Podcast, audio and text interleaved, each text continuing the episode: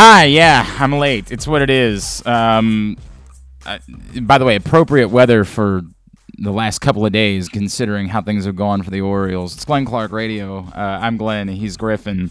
Uh, it took me over an hour to traverse from northern Baltimore County to Towson this morning. Uh, bad day to be a tree, and um, some of you, including Scott Cadria, smile. This guy. I left early. That's the funny part about it. I left earlier than usual this morning.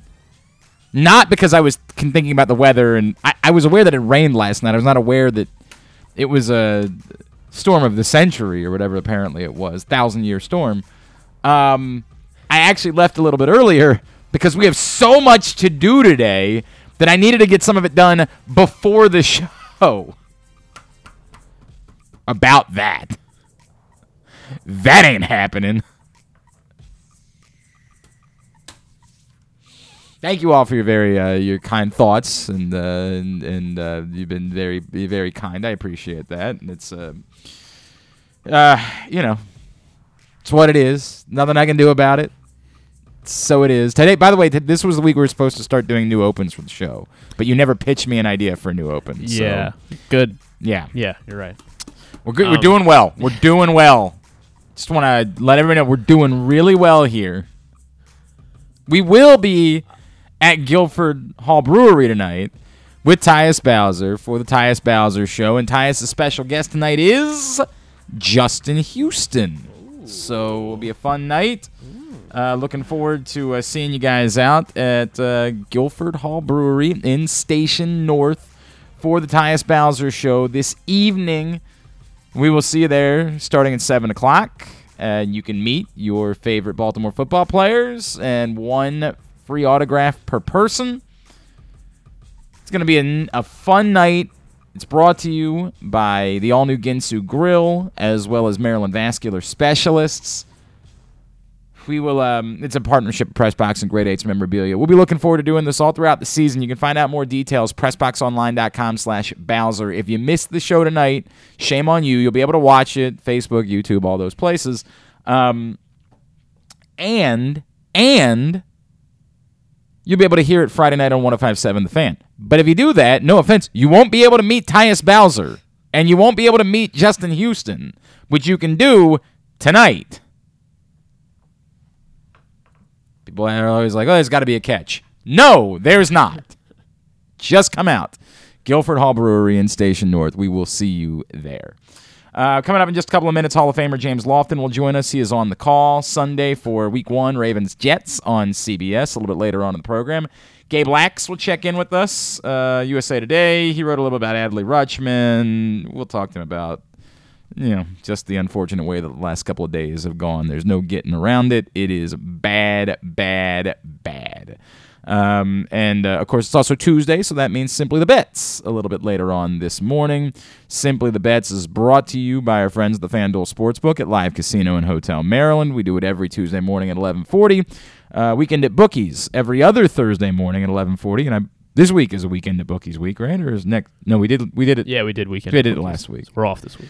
Yo, my brain is still somewhere on Jarrettsville Pike where I said to myself, well, there's cars traveling the other way on the road. So clearly you can get by. I just, I'm, I'm guessing that just means that like they've got one lane shut down. Well, it turns out all the cars that were traveling on the other side of the road were all the cars in front of me that had bailed and turned around. And by the way, if there was ever a morning where I was going to bail entirely on the show, Today, if I worked a normal job, this is a straight shoot. If I worked a normal job, I would have ended up calling out today because I, this is why I stopped working in DC. It there is nothing that will drive you insane more than sitting in a car and not knowing what's going on. It will mess with your mental health, and then you're no good. I, I mean, I'm never any good on this show anyway, but you, know, you guys are used to that for whatever reason. You, a couple of you still tune in, so you're getting what you're getting today. I feel like whenever that happens, I'm almost I always like try to check my phone too, and for some reason I just lose. Oh, like, oh, all the, the spot, the spot Yeah. on the road. Yeah, Um, of course, is the spot where there's no service. Right. So I'm just sitting there forever, forever. I can't reply, but I'm, I, I, I, can see everybody sent me all these nice messages on Twitter, and again, you're all very kind. Um, but I'm I can't I can't respond to any of them. I can't even let Griffin know what's going on until I, I think like ten minutes before ten o'clock I finally got to a place where there was cell phone service. It is insane. So it's the closest I've ever been to just saying the hell with it. See you guys tonight at, at Guilford Brewery Hall or Guilford Hall Brewery. That's it. That's where my brain is. That's the closest I've ever been to just saying nope, ain't gonna be a show today. I've never done that before, other than like when my kid was born and. Uh, well, we just did it over the summer. It's not true. We did it over the summer, but that was for we had planned that ahead of time. I've never done that where I I did even when I have been I had pink eye and I came in and did the show one morning. I don't know why. there is not nearly that much that demand. I feel like there was a time the when I got the kidney stones, I came in and I did the show the next Wow. You're, day. Um, you're just a trooper. I'm trying to think of if there was an, a, a a sickness that kept me away from the show, and I don't even feel like there was. I don't think I've ever missed the show due to illness. I don't think that's ever occurred, but maybe I don't know. I don't know. Moral of the story is today was the closest I've ever been, and yes, even more frustrating as I was thinking about the the baseball games from the last couple days. Um, it, it, you- I'm not gonna be the guy. As I said yesterday, it's very difficult to be over dramatic in baseball because there are so many games and things can change so quickly. But it really does feel like yesterday was sort of a funeral. Um, there's kind of no way around it. There's four and a half games back. You're four and a half games back, and you got a couple of weeks left. It's not as if teams haven't overcome um, these types of deficits before. And again, there are multiple teams. It's not like the Blue Jays are the only team that would have to go into a tailspin. There's the scenario where the Rays could go into a tailspin or the Mariners could go into a tailspin. It could happen. It's extraordinarily unlikely. And it was always unlikely, and it was always an uphill battle. And again, I, I'm not going to move the goalposts. I said all I wanted was meaningful baseball on Labor Day, and I got that. I got the Orioles playing meaningful baseball on Labor Day. It just still stings. It still hurts. Um, you know, we'll still watch the games. It's not over just yet. There's still relevant baseball to be played, but from the excitement of Gunnar Henderson getting called up and hey, maybe he really is just that special that he could be the the, the missing piece and the Orioles put together um, a string of wins to getting shut out by the Athletics and now getting swept in a doubleheader, the, the the most important day of the season. Yeah, and I get it. Like half the story was you didn't have any pitching. You were counting on Mike Baumann and a bullpen game. What was going to happen? But it's still a, it's a huge gut punch. There's just no way around it. It's a huge, huge gut punch. I, it's not over. It's important to keep saying that. It's not over. They'll still go play the games, and if they can string together wins, we'll look up in a few days and be like, hey, you know, don't look now, but they're kind of doing this again. They're kind of getting back in. It just doesn't feel like it's practical to think that that is possible. And I hope, I hope I end up being wrong, but it really feels like the type of this was the end of it. This this was you needed this, you didn't get it. It's probably all about done. Uh, Sean wants to know what I thought about the Bachelorette last night. Sure. Uh, uh, shows, this is from Wall Street Window. Well, yesterday shows why vets are needed in a playoff run situation. If Odor was playing second base, likely two double plays. And game one, 100%. You know, that that's the tough spot. I, I, I like Gunnar Henderson, but I sort of said I don't like the idea of just telling Gunnar Henderson he's going to play a different position every day. I, I think that's insane to ask of a 21 year old. If Odor was playing second base, likely two double plays in game one where Henderson dropped the ball. He's batting good, but no second base experience. Then Hall plays scared. He threw a pitch. Yeah, DL Hall was a mess. Of course, Bryan Baker was too. He threw a pitch that hit the wall that bounced back to him. Him being in the big league bullpen uh, call up is scary. He's over his head. Minor league stats are all walks. It is all hope. He will improve. All hope. Nothing in minor league stats shows a good pitcher ready to play now. Pitchers that throw at the wall and ball bounces back. Okay, so that's over. That that by the way is way over the top. The idea that because one wild pitch proves that somebody can't that stop. Wild pitches happen. I mean, they have a brick wall behind. Sometimes it's going to bounce back. That's the way that it goes. Now, yes, it was a it was a bad wild pitch. But bad, a lot of good pitchers throw bad wild pitches. That that's a thing that occurs. But to your point, that you're putting guys in positions that maybe aren't favorable. Yeah. At some point, when you saw how things were going for Jorge Mateo, I too probably would have said, Hey, Gunnar, we need you to work at third base every day for the next three weeks. Because when you get caught up, you're playing third base, and that's it. Asking him to play multiple positions never made sense to me. I didn't get it. And yes, it definitely hurt them yesterday. There's no question. It hurt them in game one of the doubleheader yesterday, Gunnar Henderson's lack of experience at second base. We'll talk more Orioles as the show goes on. But it's also game week. Finally, we have reached week one of the NFL season. The NFL season technically gets underway two days from now when the uh, Bills and Rams play the Thursday night opener. The Ravens open up the season in New York or New Jersey on Sunday against the Jets. Joining us now, the man who will be on the call. He is the Hall of Famer, the great James Lofton, and he's back with us here on GCR. James, it's Glenn in Baltimore. It's great to chat with you, sir. Thank you for taking the time, and a happy week one to you, my friends. Well, I hope it's a happy week. You started off kind of sad about the Orioles, yeah, or, or angered about the Orioles. Yeah, it's like. a bummer. It's a bummer. Yeah. it's a bummer. We were having a magical well, well. I, I, live in I live in San Diego, and so we're concerned about the Padres out here. Shoo, I, it's that's so sad. We like yeah. we, we still love Manny around here, and it's just so sad to watch a team that's trying to do everything. Like the owners are trying to spend, they're trying to give you a winner. Yep. they just can't get over the hump. Well, um, we are hoping to not be sad about the Ravens, James. Let me just, I, I guess, start with this, right?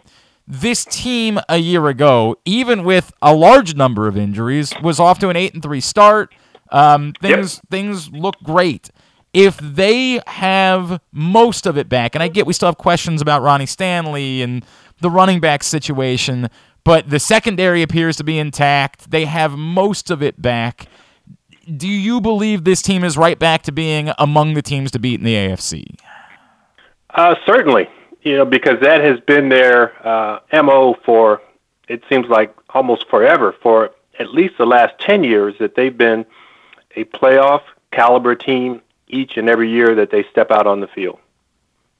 I mean, it seems that simple, and they they happen to have Lamar Jackson, and I hear he's good.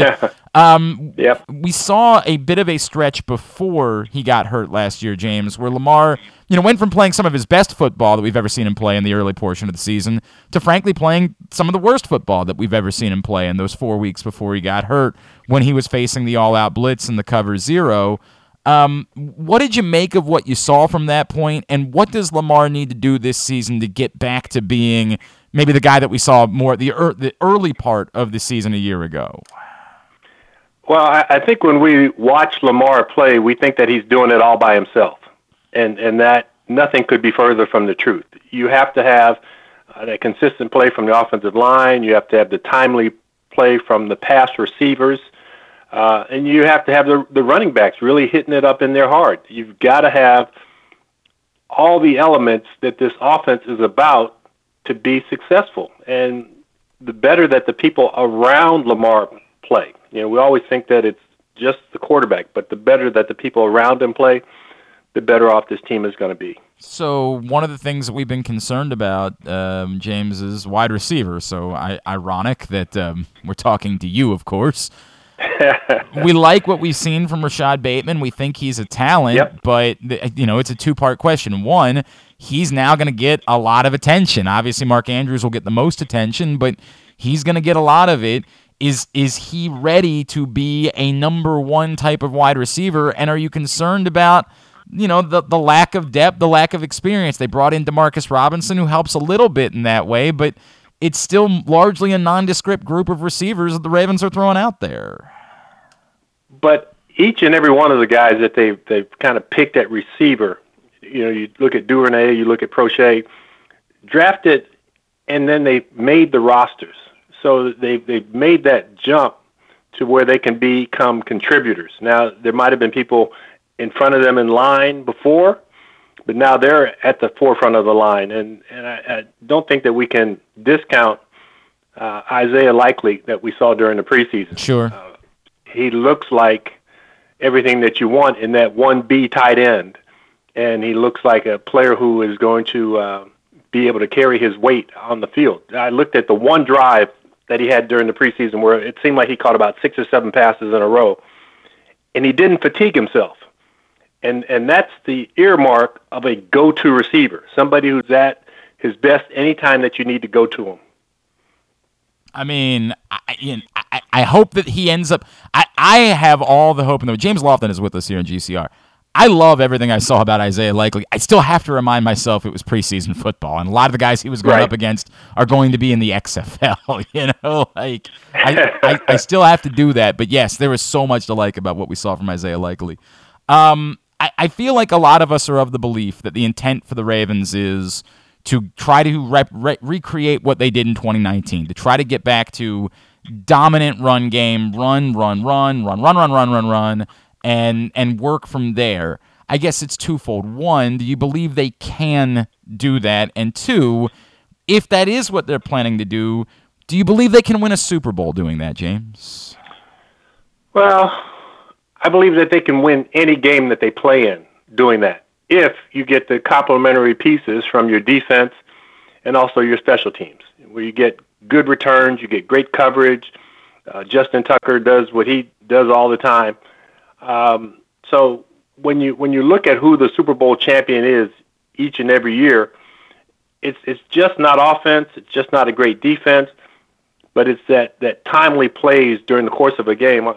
You know, I often say, and, and I know it's probably corny when I'm saying it, during the course of a game, that if your defense can play like an NBA defense with with a stop at the end of the first half, a stop at the end of the fourth quarter, you've got a chance to win the game the way that offenses play now and the way that the rules are slanted toward the offense. So if you can get a couple of those stops during the course of a game, it's, it's not like you're going to go out and beat teams 35 to 7 every week. It's going to be more shootouts. Even once the Ravens went 8 and 3 last year, the games that they lost down the stretch were those one score games. Mm-hmm. There's no doubt. There's no doubt. Obviously, it would have helped to have all their pieces out there for those games. I I think the other concern that folks around here have, um, James, is the, the, the again the lack of edge rush. That you know that they're Yeah. going to hope to get Tyus Bowser back uh, here in a few weeks, but it is a really thin group. It's Odafe Oweh, it's Justin Houston at an elevated age, and end of list for the moment. Like that's it. And maybe David Ojabo can help at some point during the course of the season. We're getting used to a new defensive coordinator. In the past, there used to be the thought that hey, Wink Martindale will scheme up the pressure. You don't have to worry about it being an individual effort. Um, what do you expect from the new look Ravens defense with Mike Macdonald now in charge? Well, I think that that new look has to have an asterisk next to it because you know you're talking about a guy who had been on the staff from 2014 to 2020. So it's not like he doesn't understand what John Harbaugh wants from this defense. And and even though we always talk about defensive coordinators, they work in coordination with the head coach and the offensive coordinator to try and structure what this team is going to look like and what they are able to do. Um, the fact that they kind of loaded up on the secondary with Kyle Hamilton and Yeah. Marcus Williams, um, I, I just think that's a good sign right there No, I- because they gave up so so many big passes last year, and not just passes over the head, but also passes where you, you had a short pass and and then you weren't getting the tackles that you would normally get. So um, that's going to be important to uh, shutting people down offensively. Uh, James Lofton is with us. He, of course, will be on the call Sunday, 1 o'clock on CBS as the Ravens take on the Jets. Um, James, let me go to the other side of this on Sunday. Eh, Oddly, it feels like Ravens fans would rather Zach Wilson come back and play because, you know, there's that fear of Joe Flacco Yeah. wanting to Yeah. kind of shove it up your, you know, you you know what, um, if he were to get that opportunity. What do you make of all of that? I mean, I, I the, the the reality is Joe hasn't really played all that much. When he has played, he hasn't played all that well. S- So that doesn't seem like there'd be much to fear. But is there some bizarro world where maybe the Ravens are better off facing Zach Wilson on Sunday and not knowing about a potential Joe Flacco revenge game? You know, I have a, a lot of clothes in my closet, but I haven't don't have that many things that I bought in the last couple of years that are real fashionable. But if I go in there I can normally find something that looks halfway decent. Mm. And that's the same way with Joe Flacco. Like you said, he hadn't played a lot lately. Two games last year, uh, I think four games the year before that. You know, when he was out in Denver. So it, it, it's been kind of uh, let's see, but he knows how to do it, Mm. and the Baltimore fans have seen him do it. So that's that's what they're worried about. They're worried worried about Joe Flacco coming out there getting dressed up. It's a very. By the way, that's it's. I, are you using? Did you prepare that for the broadcast on Sunday, Jay? I, I, I did. I, did- I did.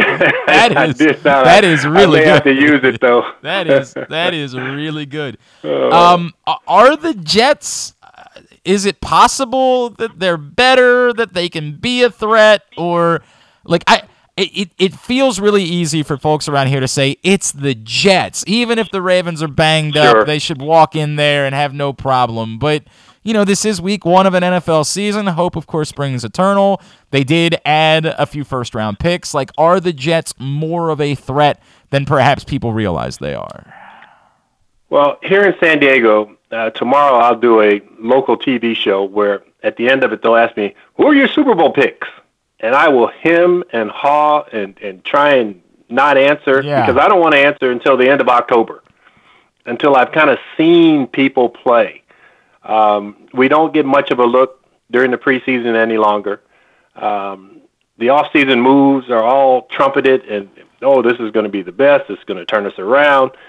And for the Jets, they've, they've made some moves that you, you kind of like, and you want to see how they go. Um, they have two 37 year olds that are going to start Joe Flacco and Duane Brown. And really good players over the course of their careers. Both of them were first round picks back in 2008. Seems like some of the players weren't even born in 2008 almost. Um, so I, I think it's going to be interesting for the Jets to see what they're able to do, to see what they're able to do at home, uh, and to see how interested the crowd is in this ball game. What, how, what do you mean by that? Well, the the, the Ravens have traveled pretty well to And, some yeah. of the places that I've seen and them I'm, play ex- I'm expecting. I mean, I locally. It seems yeah. like there's a lot of folks headed up. yep, yep. Yeah, that is. So be interesting. you know that that that can be disconcerting when you are the home team. I you know it, it certainly can't. It can't be pleasant. it can't be a because lot of what, fun. what you but especially if you're stumbling a little bit to start but like you said the the the offensive talent skill position that the jets have you look at it you go this could be pretty good. They could be pretty good offensively and defensively they like to come after people you know with their scheme with robert Saleh and some of the things that they do and and they've got a brand new corner out there sauce gardner Yeah, who, who, by the way, looks to be every ounce of legit. And of course, uh, the. Ra- Ravens fans had their eyes on Jermaine Johnson. It didn't work out that way Yep. for him. Yep.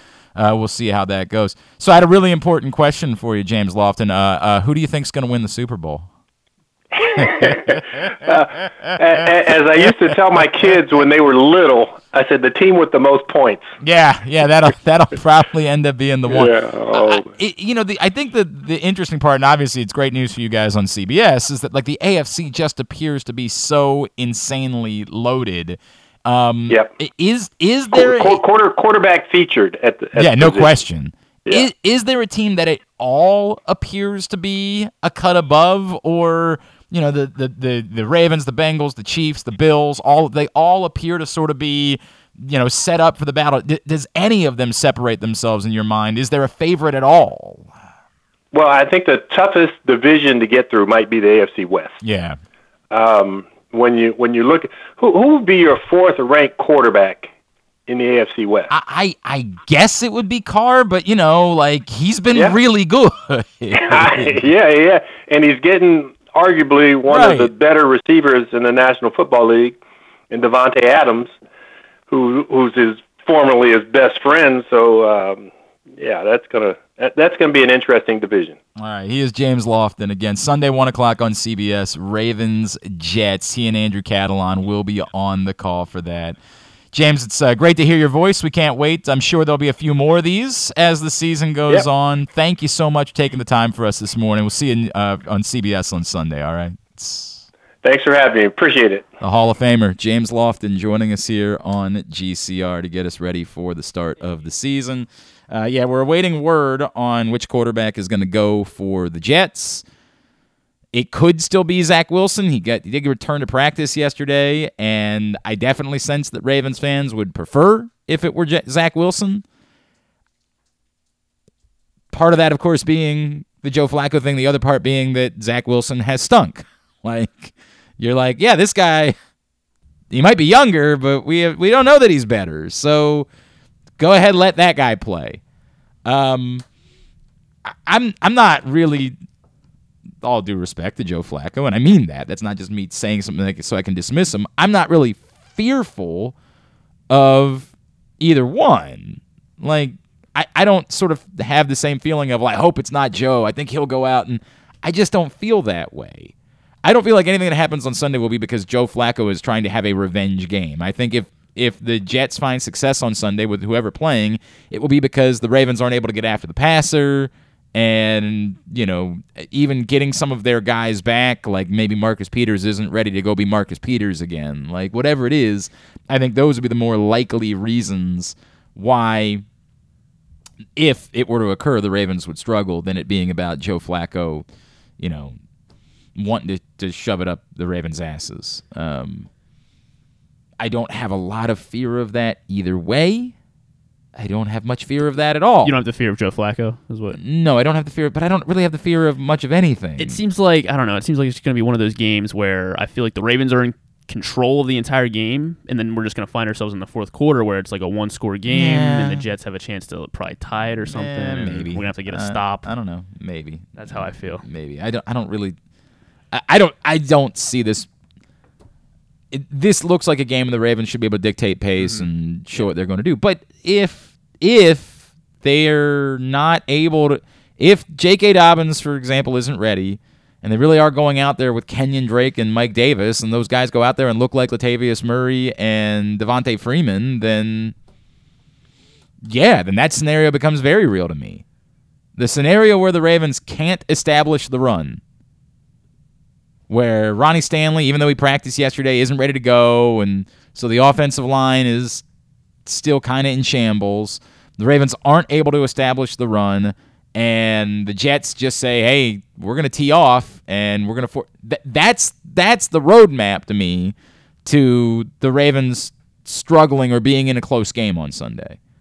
I I hope that's not the case, obviously, and I think there's reason to believe that even just from who's going to be on the field, even just from that standpoint, the Ravens could be in better shape than the scenario that I just laid out.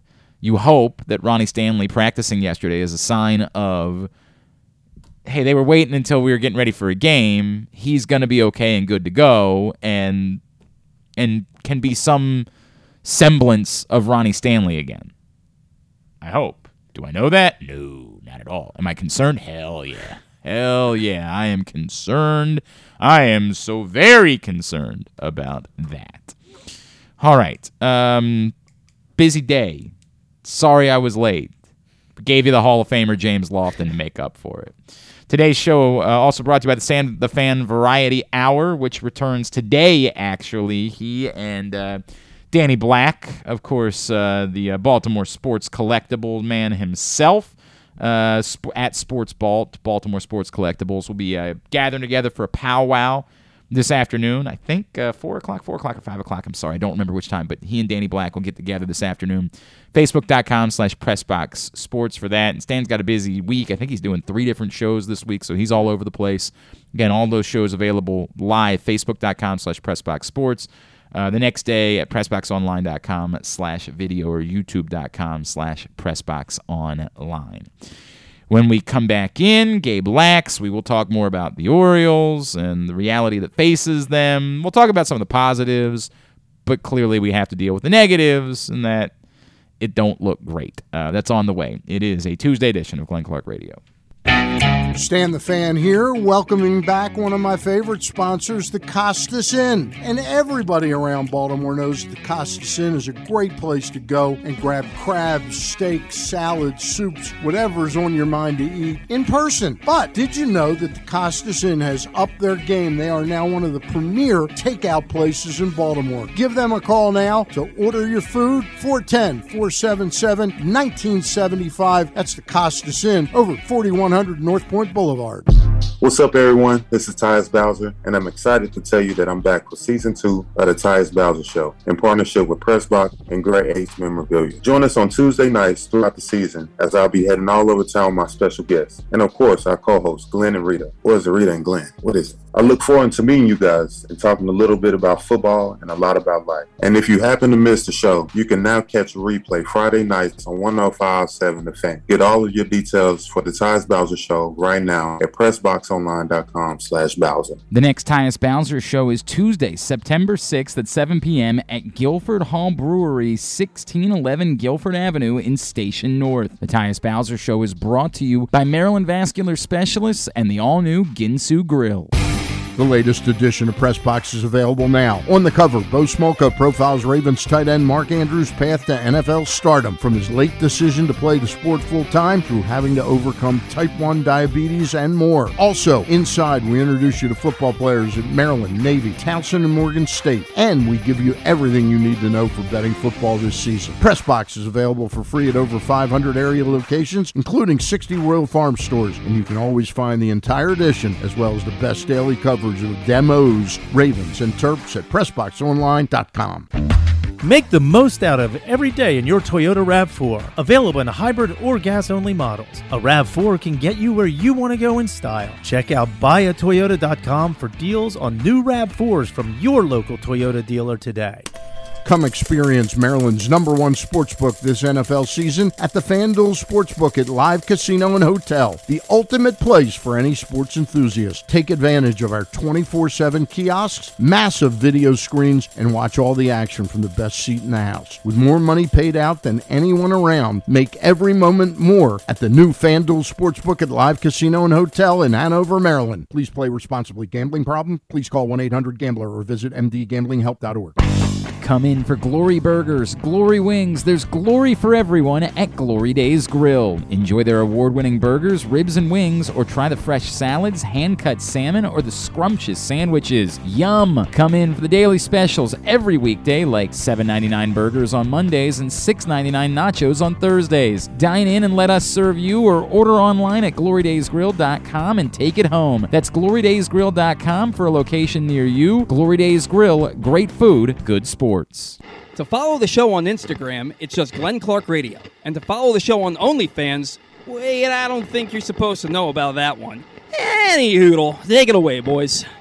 All right, back in here on at GCR as we continue on a Tuesday edition of Glenn Clark Radio. I mentioned that we'll be at uh, Guilford Hall Brewery tonight for the Tyus Bowser show, of course, with the aforementioned Tyus Bowser. Guilford Hall Brewery, 1611 Guilford Avenue in Station North. Going to be open seven days a week starting this Sunday, September 11th. They got a season kickoff party coming up on Sunday starting at noon. 10% off for everyone wearing football apparel, $5 half liters, cocktail specials, and more. They got free valet service every Friday and Saturday. Got the indoor space, the outdoor space. Um, Rita has been raving to me. This is going to be my first time getting to check out Guilford uh, Hall Brewery, and I'm very excited about it. Rita has been raving to me for weeks. She was like, dude, I hope we're doing shows there. And as it turns out, we were.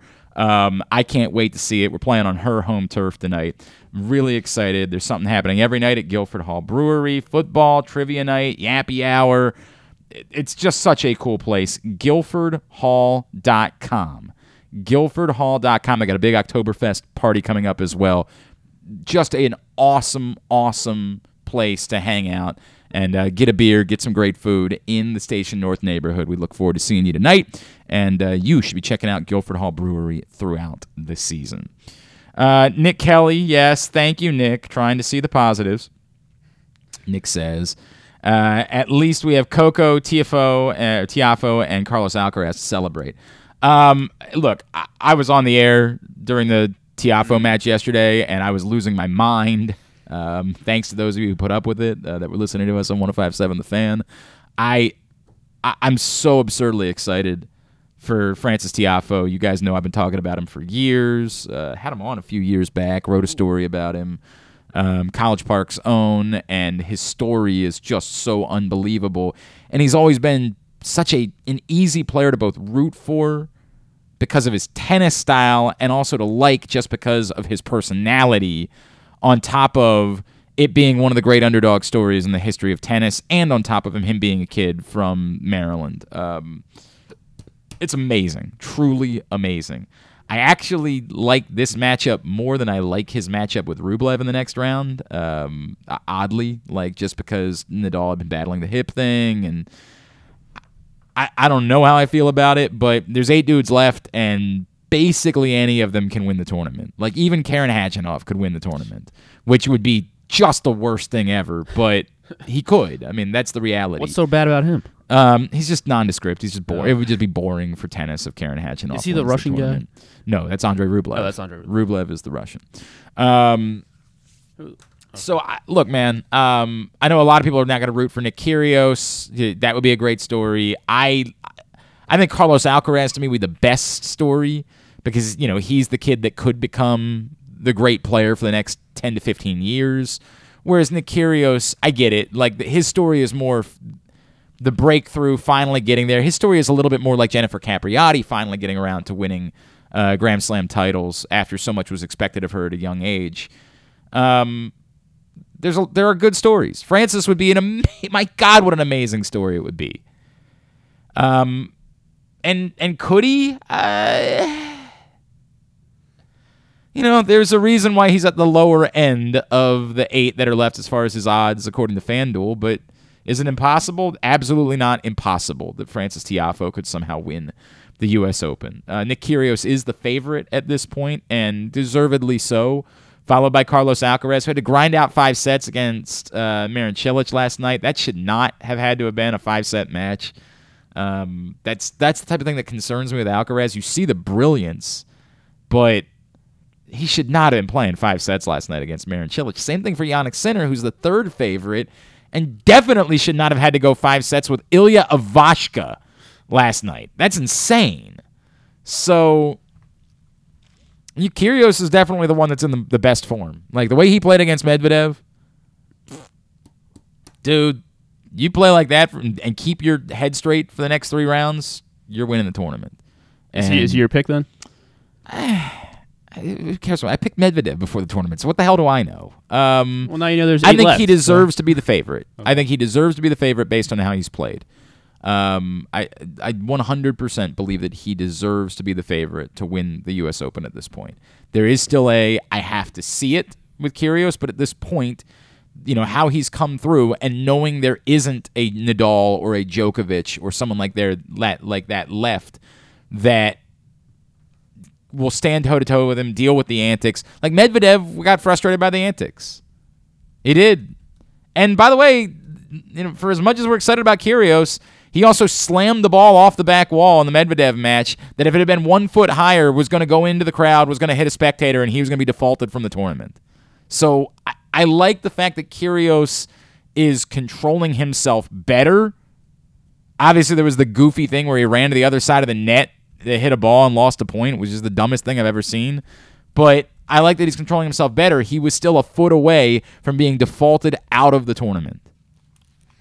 We, we, got to recognize that. I'm excited about Coco Gauff too, but I'm very worried about her matchup with Caroline Garcia. I don't love her chances there. I you know again, it's a it's a crapshoot. It's 50-50, but Garcia's been bonkers this summer. I mean bonkers this summer. So there you go. There's my uh, tennis update, and thank you Nick Kelly for reminding me that there are there are some pleasant things still to discuss. There are still positives, despite the fact that the Orioles have kind of crap the bed the last couple of days.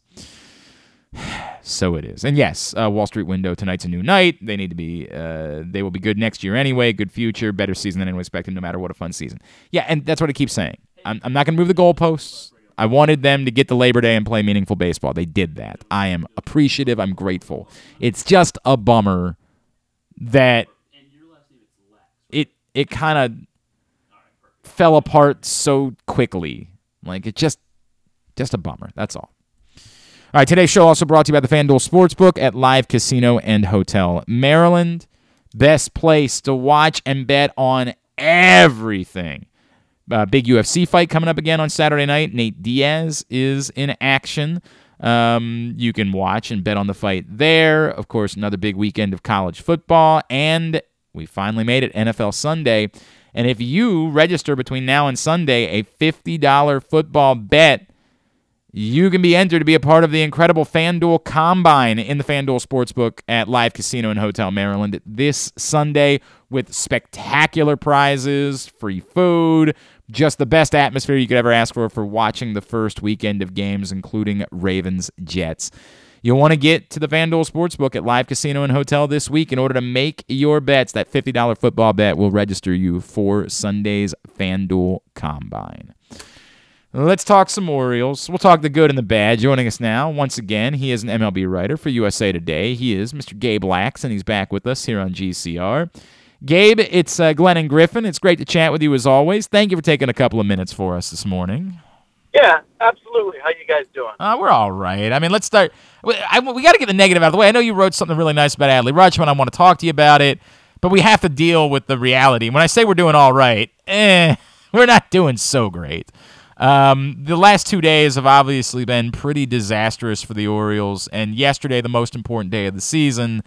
I, I don't know. I know it's a baseball season. I know there's a long time left, but it it really does feel like what played out yesterday could ultimately be what dooms the Orioles as far as their hopes of getting to the playoffs, which doesn't change that it's been a magical season.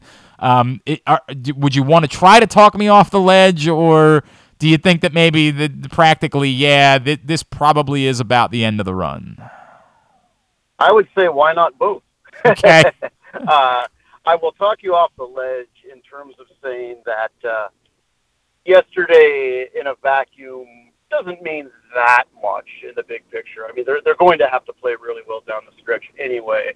Uh, there's still a decent chance they take, you know, they split this series, take the next two. Uh, it's Mitch White tonight, so that means they have a pretty decent shot at uh, at winning the game relative to uh, you know facing Gausman and whatnot. Uh, so there's a lot of baseball left. Blue Jays still have five games with the Rays, uh, who are playing really well.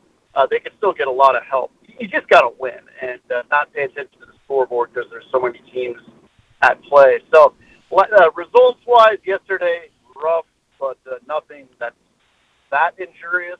I think the bigger concern is just uh, uh, kind of the the, the soft uh, at bats that have been going on, the, the the manner in which the teams Yeah. were able to get, get through them with with like sixty some pitches in just uh, you know four, five, six innings. Uh, we're talking about uh, Berríos, a guy who has struggled, and uh, and Gausman able to really kind of you know that that to me is, is the rough part. It's uh, it's very feast or famine. They hit home runs, which is great, Yep. but uh, that's about all you can kind of rely on right now, and that that's a little more disconcerting.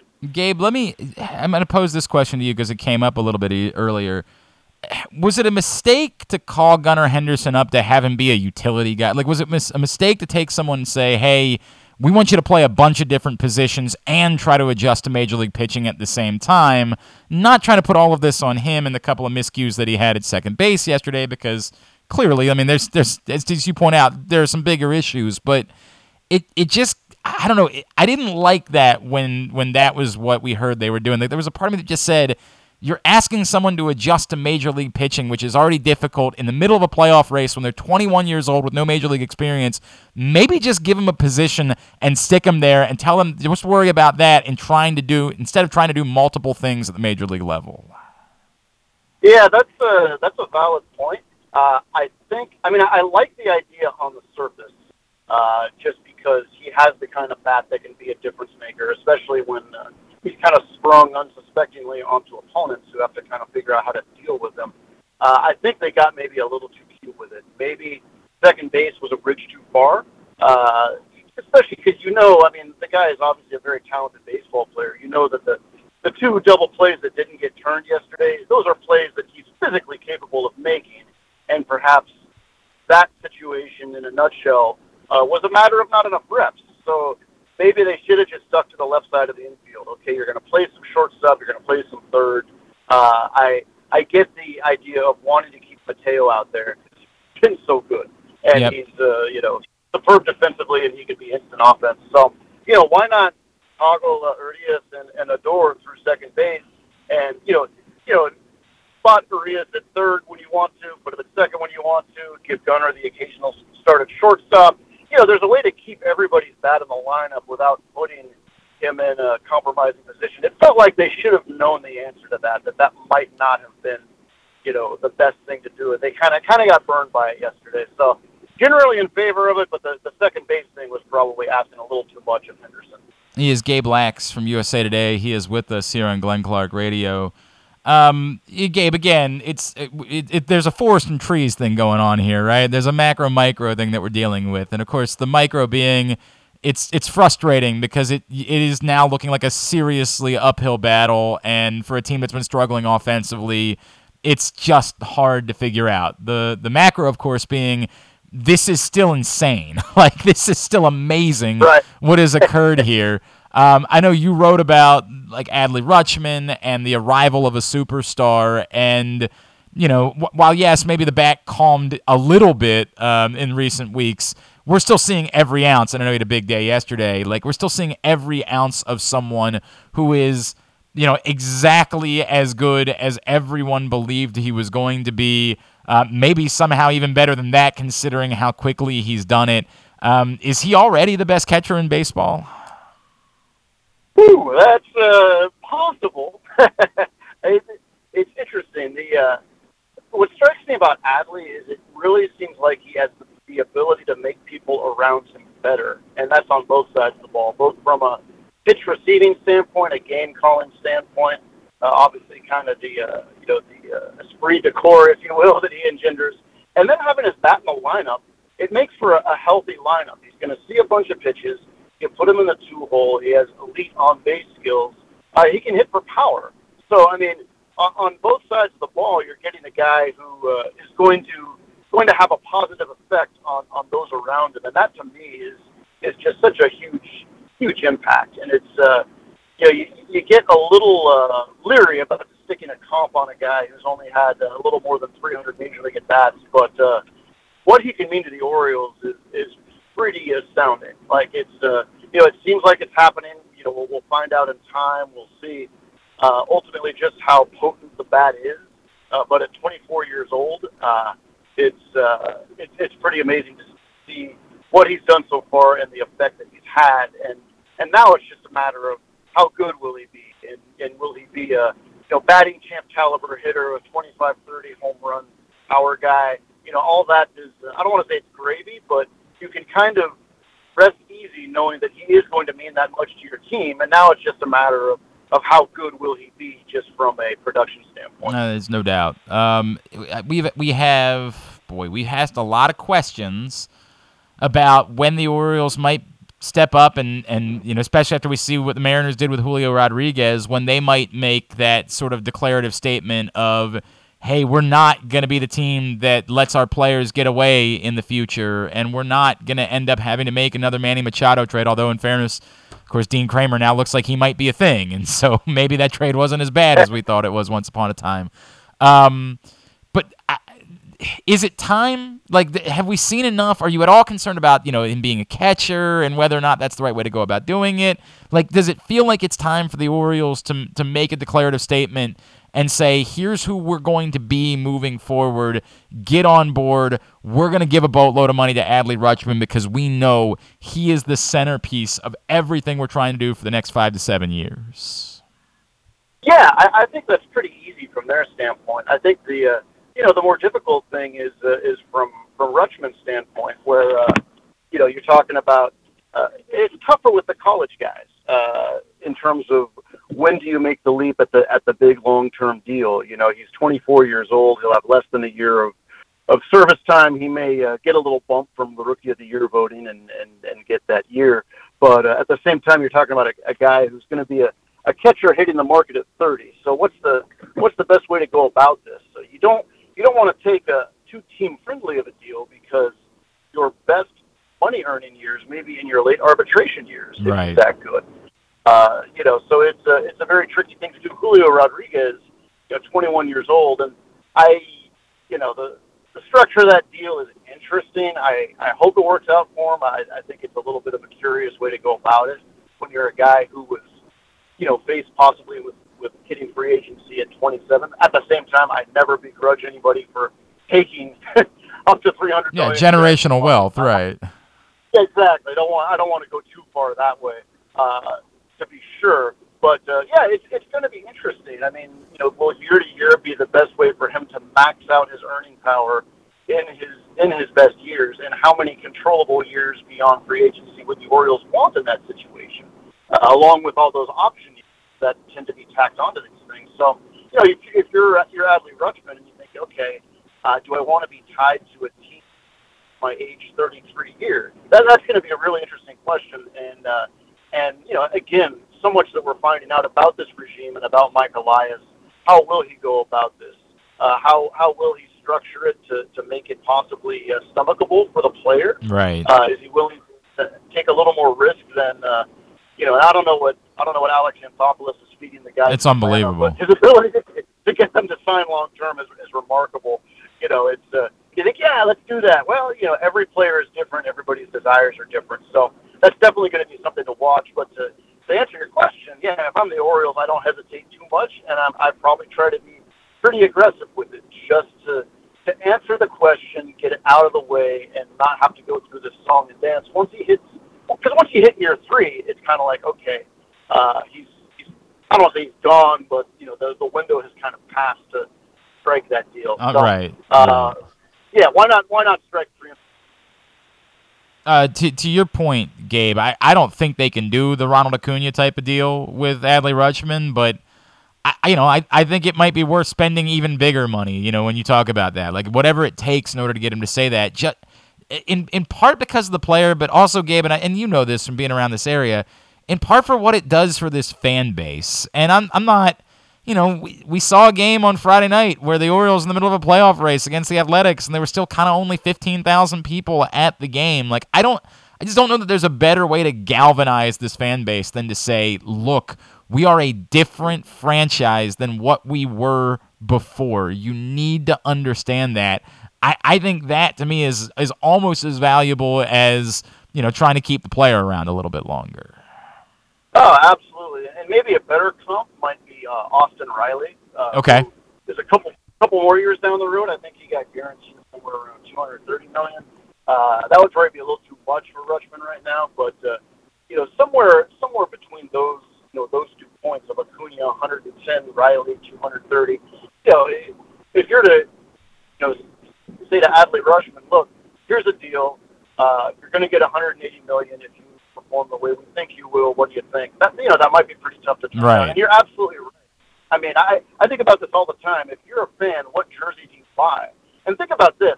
Think about how recently it was uh, to be a Washington National fan and go out and spend 150 bucks on a Juan Soto jersey. Yeesh. oh yeah, baby, this guy's going to be around a long time. You know. Uh, so you're you're absolutely right. You want your fans not only to show up, but to to feel a sense of conviction about their team that this is my guy. You know, which is probably why Adam Jones was so popular. That that was a great deal for both sides, and Yep. it just so happened to work out that he was here for you know what eight years, and uh, it really developed a rapport with the fans. And uh, so yeah, you're you're right. You need something to hold on to. You don't want to hear about churn anymore. You don't want to fret about another Trey Mancini situation coming around. And oh, in this case, uh, this is potentially a, a franchise caliber player we're talking about. So you're right. It's uh, it is important to, show something and to, to give people something beyond hope that uh, well the front office is smart. You know, well that's Right, great. right. Who who am I? Right. right. Don't get me wrong. I, I, I like that, but I'm not going to be purchasing a Mike Elias jersey anytime soon. That is Right. not the way it works. Uh, at Right. Hey, Lacques. Yeah. At, at Gabe Lacques, L A C Q U E S on Twitter is how you follow him, usatoday.com. Gabe, really appreciate you, man. Thank you for taking the time for us. Let's do it again soon, all right? Okay, should be a fun last month. Appreciate you. I hope so. Gabe Lacques checking in with us here on GCR. Yeah, I mean, I hope, I hope, I hope that um, you know, this, th- these weren't kind of the the days that that were the beginning of the end. I hope that um, this is baseball. And that's what I have to keep saying. I had a moment yesterday where I really I was I was getting worked up in between games doubleheader talk about how critical the sec before we knew about the Jordan Lyles situation. Like I was talking about it blindly. Like th- this is the most important game of the season all of a sudden now. And I was getting worked up and I had to stop myself. And they were like, "Are you okay?" And I said, "I it's tough because I have to remind myself this is baseball and that there are still a bunch of games to be played. But practically drawing up the path, it's hard to see. Gabe points out the Blue Jays. Not only do you still have six games in hand with them, of course, after this week, so you still have eight games in hand with them. But as we said all along, in baseball, you, are not going 10. The conversation we had, we were like, hey, you got 10 games in hand with the Blue Jays. I talked about this last week. You're not going 10 and 0. What you're hoping for is somehow to go 7 and 3. Because when you're two and a half games back going into the start of a series, if you can get four games back against a team, you're in great shape. Well, now if you're going to go seven and three against the Blue Jays in those games, you're going to have to win seven of eight. That's an awful lot to ask. Again, nothing's impossible. It just seems extraordinarily unlikely. This is baseball. Things happen. Not only do the Blue Jays have to play eight more games against the Orioles, but as he pointed out, they got a lot of games left against the Rays too, and the Rays have been red hot. That might not be good news for the Orioles because maybe the Blue Jays end up beating the Rays, and the Rays have been so hot that it's impossible, even if the Blue Jays play well against the Rays, for you to catch up with the Rays. The math is tough. You try to calm down, you try to relax, remind yourself long season, a lot of games, the whole thing. You try to do all those things, but it's hard to not get worked up. And there's a couple of people I know, my buddy Paul Valley from the Bat Around pointed this out yesterday. Part of what made yesterday so difficult was this was the day, right? Like this was I've been talking about the idea of meaningful Labor Day baseball forever when it became a doubleheader with a t-shirt giveaway and everything. Like this was the day. If you're going to go to the ballpark, today's the day to do it. And I know the weather kind of dampened that a little bit because it wasn't a beautiful day necessarily. Like it didn't have all of the elements, but it still had a whole lot of the elements. Huge series, two games for the price of one with a giveaway. It's time to come to the ballpark, spend your Labor Day with the Orioles. It had all of the makings, you know, basically 10 years removed from the Cal Ripken statue night. That was 10 years ago today. So basically 10 years removed from the Cal Ripken night uh, in the 2012 season. So there's sort of a parallel there. Like all of that. And is what you get. And so, yeah, that makes it all the more deflating. It's deflating because you're dealing with the reality of the circumstances. It's more deflating because it was kind of all building to this. Like, this was the moment.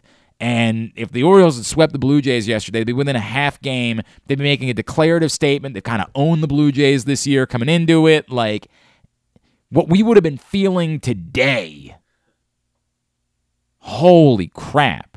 I wouldn't have mind waiting an hour's worth of traffic this morning. And instead, you get the exact opposite of that. So it's all of that. All of that combined just leaves you feeling. But they're going to play a game tonight. And who knows? And who knows? They win the next two. All of a sudden, they're back within two and a half games of the Blue Jays with still a couple weeks left in the season. Do I feel great? No, I don't feel great. As Kyle Bradish pitched really well recently, and so, you know, maybe this shapes up well for the Orioles to try to flush out what happened yesterday and go get him tonight. I hope so. I hope. You know, you're sending the two guys that have been your your best pitchers of late in the next two games.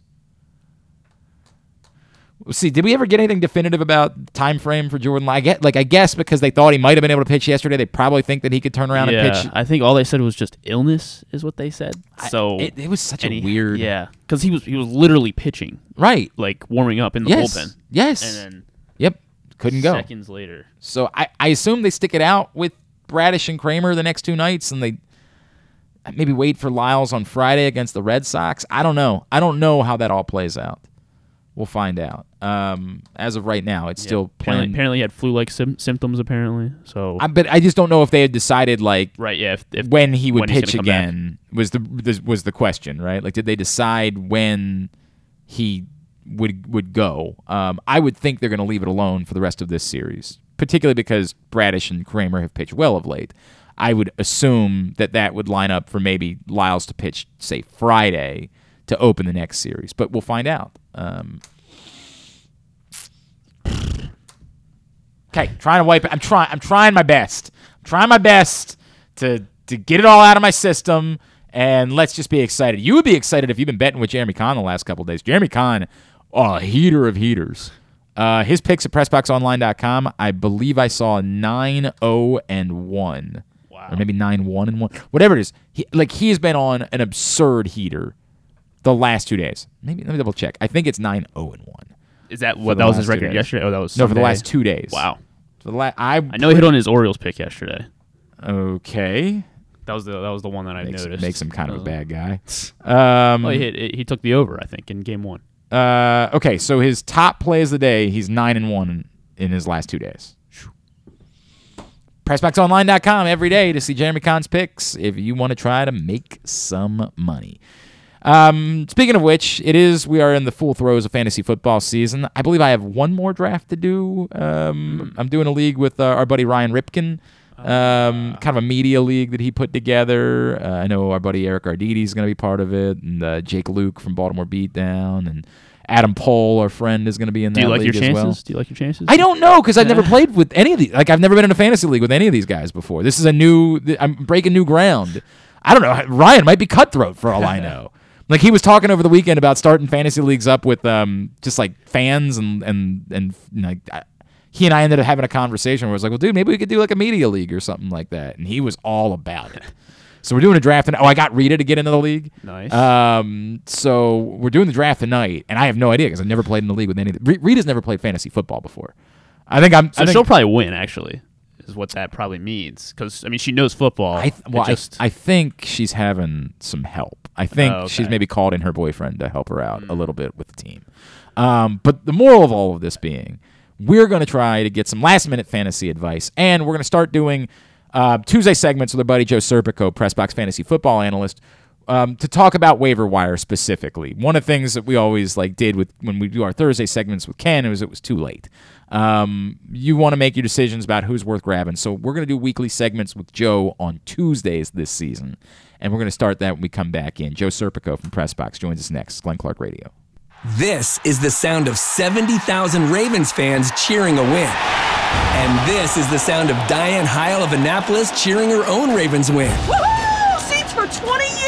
Last year, Diane played Maryland Lottery Raven Scratch Offs and won Raven season tickets for 20 years. Look for Raven Scratch Offs at any Maryland Lottery retailer. You could win up to $100,000 or great Ravens prizes. Take it from Diane. It's surreal and it's exciting, and I literally can't wait. Please play responsibly.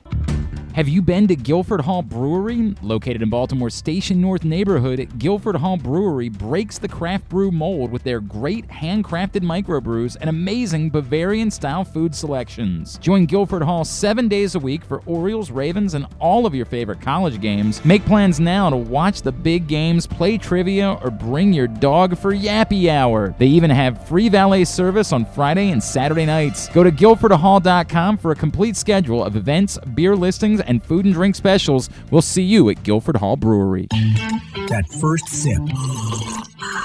That first bite. Mmm. Start your day off right with a delicious breakfast at Royal Farms. Choose from a fantastic selection of fresh Royal Farms breakfast sandwiches and top it off with a rich hot cup of the freshest coffee in the world. At Royal Farms, breakfast is available day and night. It's the freshest breakfast in the world. Real fresh, real fast. Royal Farms.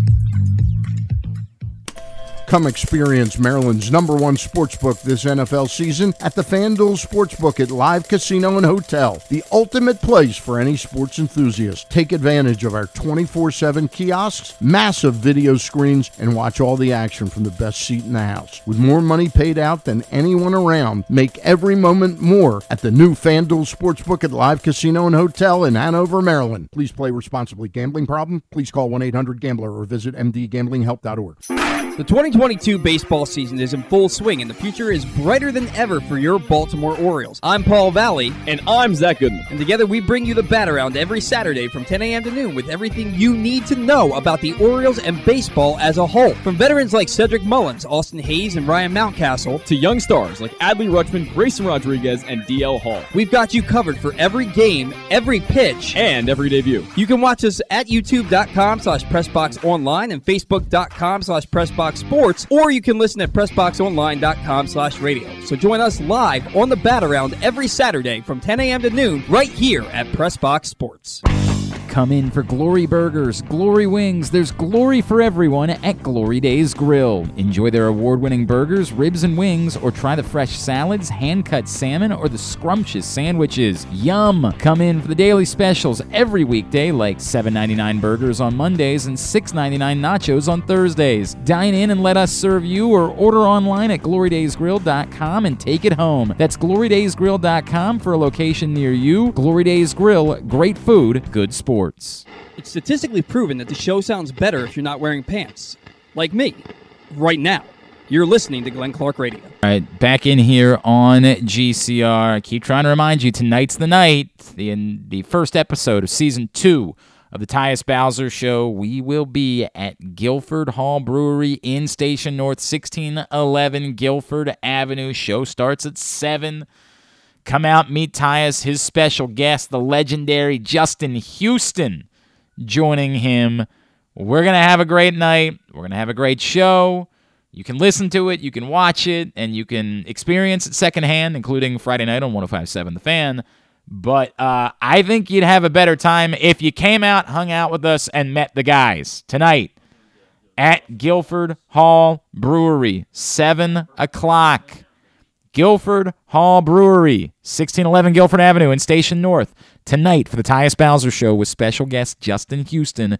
We will see you at 7. PressBoxOnline.com slash Bowser to find out more. Um, we're going to be doing this, I think, Tuesdays throughout the season. Normally, we'll be talking about the waiver wire and who it is that you should be putting claims in on or what you should be bidding in order to get guys. But um, we'll just do one more sort of uh, preview for week one of fantasy football season. He is uh, Pressbox Fantasy Football analyst Joe Serpico, and he's back with us now here on GCR. Joe, what's up, pal? How are you? I'm doing well. It's uh, we're finally here, guys. Uh, you should be doing all your drafts within these next couple days, and then we get it all started on Thursday. How many uh, how many drafts have you done so far? I am on two so far. I don't like to do too many. I know KZ was a big. I was uh, say, boy, this is like- a this is a at, like, different world, right? Yeah, KZ. Yeah, he's usually in 200 or something along those lines. I actually have one with him tomorrow, uh, so that'll be my third and final. I don't like to get too crazy. Otherwise, on Sundays, I'm yelling at everybody. Yeah, yeah, I know a thing or two about that. All right, I, I want to talk about guys that are risky because I ended up doing a weird bit over the weekend where I um I ended up taking a lot of risks in a draft. So I just want to get your thumbnails about certain guys and wh- where, when, all that for people that haven't drafted yet. I'm gonna throw the first name out. It's gonna be Ezekiel Elliott. Ooh, here's a guy that, uh, full disclosure, I am an Eagles fan, so I have a little bit of disdain towards the Cowboys. But I, he, somebody that definitely gives you cause for concern just because of how things were last year. Uh, he was banged up for most of last season, so that could have been a large part why the numbers weren't the same as they've always been. Now, he still is a touchdown machine when you get to the goal line. He's probably going to handle the majority of the touches down that way. But there is no doubt that the uh, the emergence of Tony Pollard is something that you should be keeping an eye on if you have Ezekiel Elliott. Uh, just because it sounds like that the, they want to get him involved more in the uh, pass game, especially with all the injuries they have at wide receiver. So as far as Zeke goes, I would uh, temper my expectations, for him. I don't think he's going to be that guy that he was, let's say, two, three years ago, where he was Right. uh, somebody you could basically plug and play every week, and you don't really have But to but I guess my question is like where where where if you're still doing drafts right like in the next couple of nights where is it that you say God Ezekiel Elliott's still sitting there I I, I guess I take this this shot at it. Oh, I have him in the let's say the four or five round range, depending on the size of your league. Uh, just because running back after let's say the first fifteen, it gets really kind of dry. So then, you know, in your case, like I I don't hate the fact that you're taking a flyer. Now, hopefully you uh, you know kind of protected yourself with your early round picks with a couple more. Well, yeah, I mean, like he's that, my uh, yeah, yeah. he's my third back behind Austin Ekeler, but also behind in other risks Saquon Barkley. so Well, yeah. Saquon, I am bigger on this year than maybe a lot of people are, depending on what platform you're drafting on. I saw the other day that Sa- uh, I think he was in like the low twenties for uh, for ESPN, which in my mind is just absurd because I have him sitting as I believe either tenth or eleventh overall on my board. I think it's just another year removed from the the ACL injury, and with new offense, it's a little bit more uh, friendly. I would say that Saquon is going to be featured a lot more. There's really no competition from behind him for carries. So if between those two NFC East guys, I would definitely say Saquon is the better option. But having Zeke as your third, that's actually not too shabby at all because hopefully, again, you kind of filled out the rest of your roster in case that doesn't work out the way you Yeah, uh, that, that's that's the bad news is that the running back thing went really thin after that, and so I didn't get back into the running back game until guys like Rachaad White and uh, Tyler Algie or Allguy or however the I don't even know how to pronounce his name. So it could be could be an issue. We're chatting with Joe Serpico, Pressbox Fantasy Football uh, analyst. Um, again, an, another risk. Where are you thinking about DeAndre Hopkins, given that we know that he's not going to play the first six games? Yeah, I have him closer to about that 100 range. Uh, again, depending on your league size, you're looking at probably anywhere from round 9 through 11. Um, a guy, when he's on the field, is absolutely dominant. But yes, you have to take into account that he's going to miss the first six games of the season. Uh, that key gives, let's say, Zach Ertz, who, if, if you have Zach Ertz on your team, uh, you know, keep an eye on him this week because he is dealing with an injury. It sounds like he may not go, but that does wonderful things for, let's say, uh, Rondale Moore and obviously uh, the former Raven uh, Marquise Brown. I think that chemistry between uh, Kyler Murray and Brown is something that we're going to see early and often, just because, especially if Hopkins isn't around. But as far as Hopkins goes, he's like one of those guys uh, we talked about a couple weeks ago with J.K. Dobbins, where he's going to help you out the second half of the season. It, yes, it stinks that he's going to miss the first six weeks, but the guy's just so good, and he's going to make an impact once he's healthy. So if you can stash him and have uh, other players to uh, basically get you to that point, you should be feeling pretty happy about your uh, receiving combo once we get to, let's say, weeks eight through, well, I guess the rest of the regular season. All right, let me go through just to you biggest storylines for week one because obviously we're not doing waiver wire stuff. We'll talk. We'll start talking about that next week. With uh, unfortunately, Mhm. sadly, there will be injuries that will crop up this week, or there will be players that are utterly off the radar that have monstrous games this week, and all of a sudden everyone will be racing out to try to get them. But for this week, the big storylines that you're following going into week one, the guys that you are watching to see what their participation is during the course of the week, the guys that you're saying, hey, make sure that you've got you know this backup available. What are the biggest storylines as far as who may or may not play, who is a may or may not start for week one? Uh, for me, it's looking around the league. There's a lot of murky uh, running back situations out there. Uh, just off the top of my head, you know, the Dolphins. It sounds like all indications that it could be Chase Edmonds is the main guy, but he's never really been that main guy in his career. And it sounds like they are going to mix in uh, Raheem Mostert, who who comes with uh, McDaniels over from uh, the 49ers. So I do think he's going to get into that mix. Uh, another situation to keep an eye on is the the Patriots. Uh, Damien Harris was uh, I believe was number three when it came to total touchdowns in the league last year. But at the same time, it sounds as if uh, Rhamondre Stevenson is going to get a ton of looks in this offense as well. Then you got the situation in Seattle, and it sounds like it's going to be Rashaad Penny out of the gate. But Kenneth Walker was drafted in the second round, so he ultimately at some point will come back from his uh, hernia injury Mhm. and uh, make an impact there. So it, yeah, it's just kind of figuring out some of those situations at running back that right now I wouldn't feel super confident about starting those guys in week one unless you've got no other choice. But you want to kind of keep an eye on all the running backs. Like even the situation in uh, Denver, uh, you know, last year was almost a 50-50 split between Melvin Gordon and Javonte Williams. Javonte Williams was probably drafted within the first, let's say, 20 to 25 picks in most of your drafts. But now we just need to see if he's going to get all the touches he needs to be that that top 20 player, or is Melvin Gordon still going to be a huge factor? Because even Melvin Gordon last season, the two guys, if I'm off the top of my head, I believe one was 16th, and one was 17th, and one was 17th and 18th, whatever it might be. So they pretty much evenly got the touches. So that's what you want to keep an eye on. All those running back situations. I think most of our receiving stuff, you know what's going to happen there. But it's just running backs.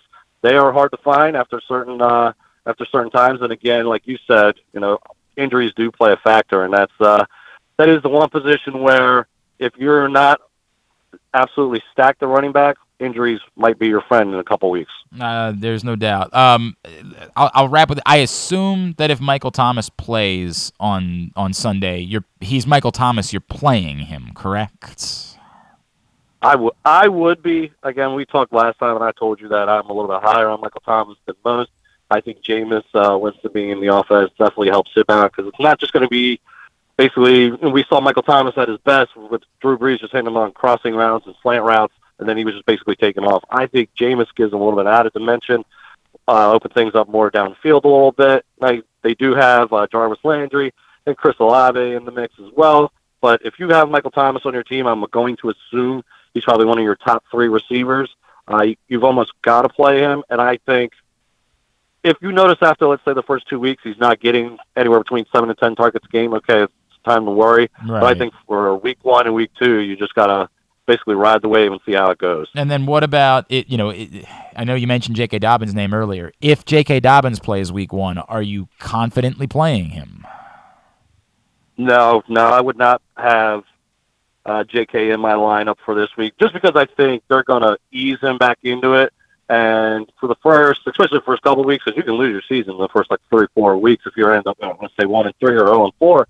Um, so you want to play your best players, and right now uh, Dobbins might be best player on your team in let's say you know week eight, week nine, but uh, for right now, we might only see him get say ten carries this week, and we already know that Mike Davis is going to be a factor. Same goes for uh, Kenyan Drake. So I would definitely hold off on starting let's say a Dobbins this week and try to find guys that you know that are actually going to get a full workload this week. All right, great stuff. Uh, he's got content every day at PressBoxOnline.com. It's at Joe Serp on Twitter is how you follow him. And like I said, we'll be talking every week. We'll go over waiver wire stuff, who you should be adding, how much they have value wise. That'll be uh, an, a Tuesday feature on Glenn Clark Radio this season. Joe Serpico, appreciate it, man. We'll talk to you next week, all right? Absolutely. Take care, guys. It's Joe Serpico, Pressbox fantasy football analyst, checking in with us here on GCR. Um, we need to we need to, to talk to this young man because we need to first of all figure out what his name's going to be, and then secondarily uh, we didn't really get to know him on Friday because Stan was in here. Um, uh, we have a new intern this semester. He's uh, his name is Micah, and I was gonna stick with Micah. You got to get that microphone right, getting right in front of the microphone for me if you don't mind. Get, you got to slide right on over. Hello, hello, Micah. How are you? Good. How are you? Uh, tell me, uh, give me, give me everything. Uh, the quick, like, um, twenty second bio. Where are you from? Uh, what are your hopes and dreams in life? Uh, your are you a Virgo, a Sagittarius, or whatever? What's your sign? I need all of it right now. Um, I'm Micah. I'm a junior at Stevenson University. I'm a Cancer. I'm not okay. a Virgo. Yeah, I've, a lot of people have said that about Let's you. go. By the way, Let's they go. said that Micah's a real Cancer. oh yeah, I heard- Cancer I too. heard, I heard that from a lot of people. There we go. Okay. Me and Griff have that in common. all right. Hopes and Um, dreams. Hopes and dreams. I'm a business communications major, so still feeling out what I want to do, but I wanted to uh, get. So, by the way, so am I. Yeah, D- yeah, don't get yeah. me wrong. So am I. I'm about to be 40, and I'm I'm still figuring out what I want to do. Uh, so just feeling out different things. I'm interested in the radio, the talking, the production side of it, the brand building, all of that. All right. Um, I, I stand throughout Micah the mic. I don't I don't like that as much. I I'm okay with it. I I don't mind. There. I, I think we could work on it. Right. I think that we could go one of two ways. I I know it means nothing to you, but I really like Ernest Goes to Work, and I'm I'm I'm I'm feeling that one a little bit. For those people that are Micah's and Griffin's age, there was a whole series of films starring Jim Varney that was Ernest Goes to whatever. Ernest goes to camp. Ernest goes to jail. Ernest goes to. They were so incredibly stupid, but they were beloved. Sounds They like were- so it much was a beloved film series. Yeah, my dad would love that. I, I don't know how to explain it to anybody. Like you you would never the, the guy would yeah he had an imaginary friend named Vern. Like I I'll never be able to explain the Ernest series to anyone younger than me that won't look at me and say, "What? Why was this a thing?" And I don't really have an answer other than to say you're just going to have to accept the fact that it was. But I also then thought that we could play with it and you could be MC Ernest.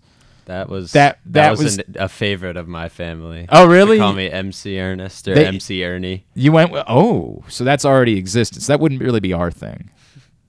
I think we might have to stick mean, with it I mean, it. makes sense. It fits the theme of. Yeah, I know, but we might have to stick with it because I want it to be our thing. I want you to have a name that's that's yours while you're here, right? And then you can have your own your own world. I think we're gonna stick with Ernest Goes to Work. There you I go. I kind of like that one better. I kind of like that one better.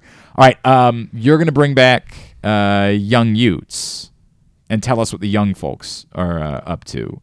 I might, so you can come in around this time every week, around eleven o'clock on Yeah. on Tuesdays.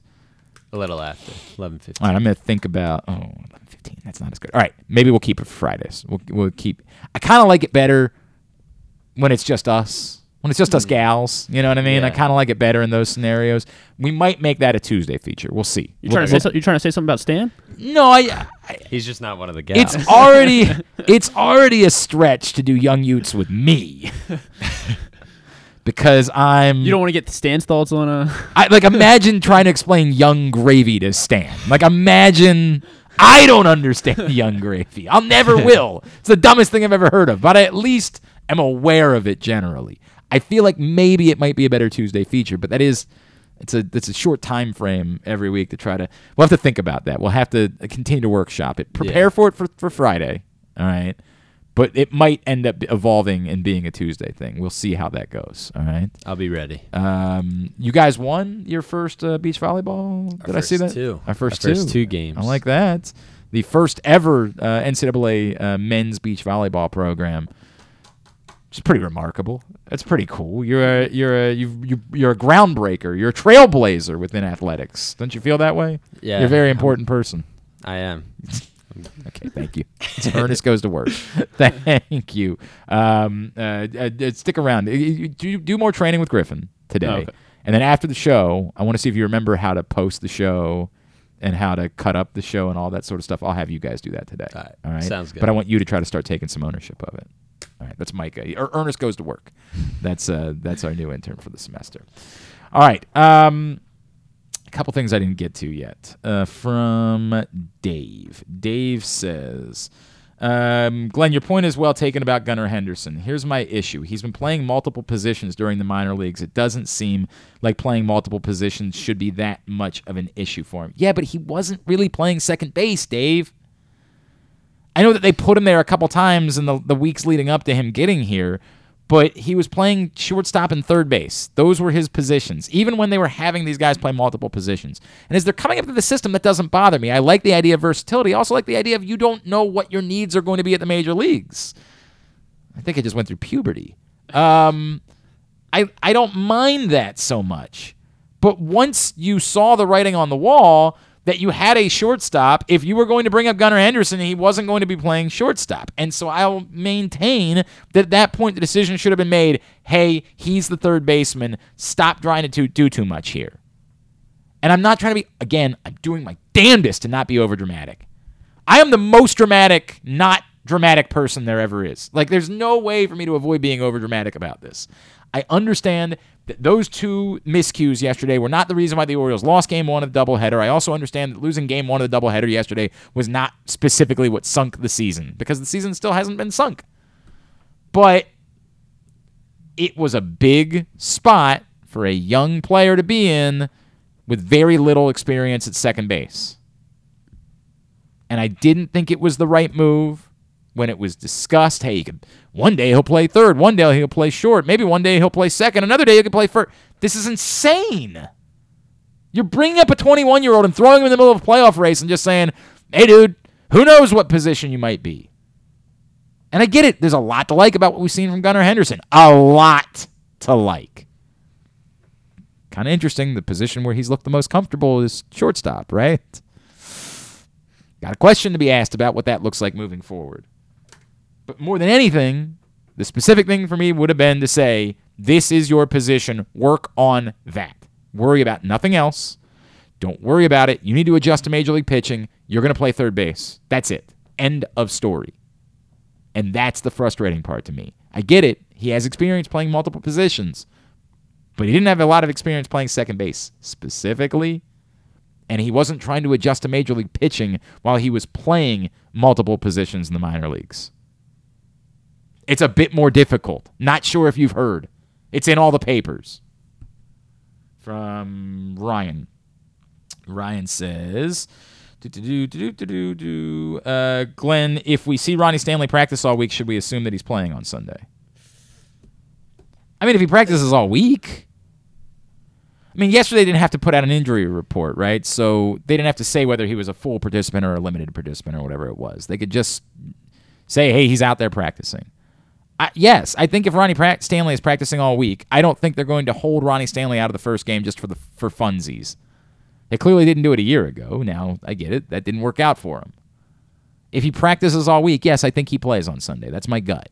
Is that Ronnie Stanley goes and they'll go from there. And I've said this a billion times. We always like to try to per- we like to outsmart everyone. Well, what percentage is someone?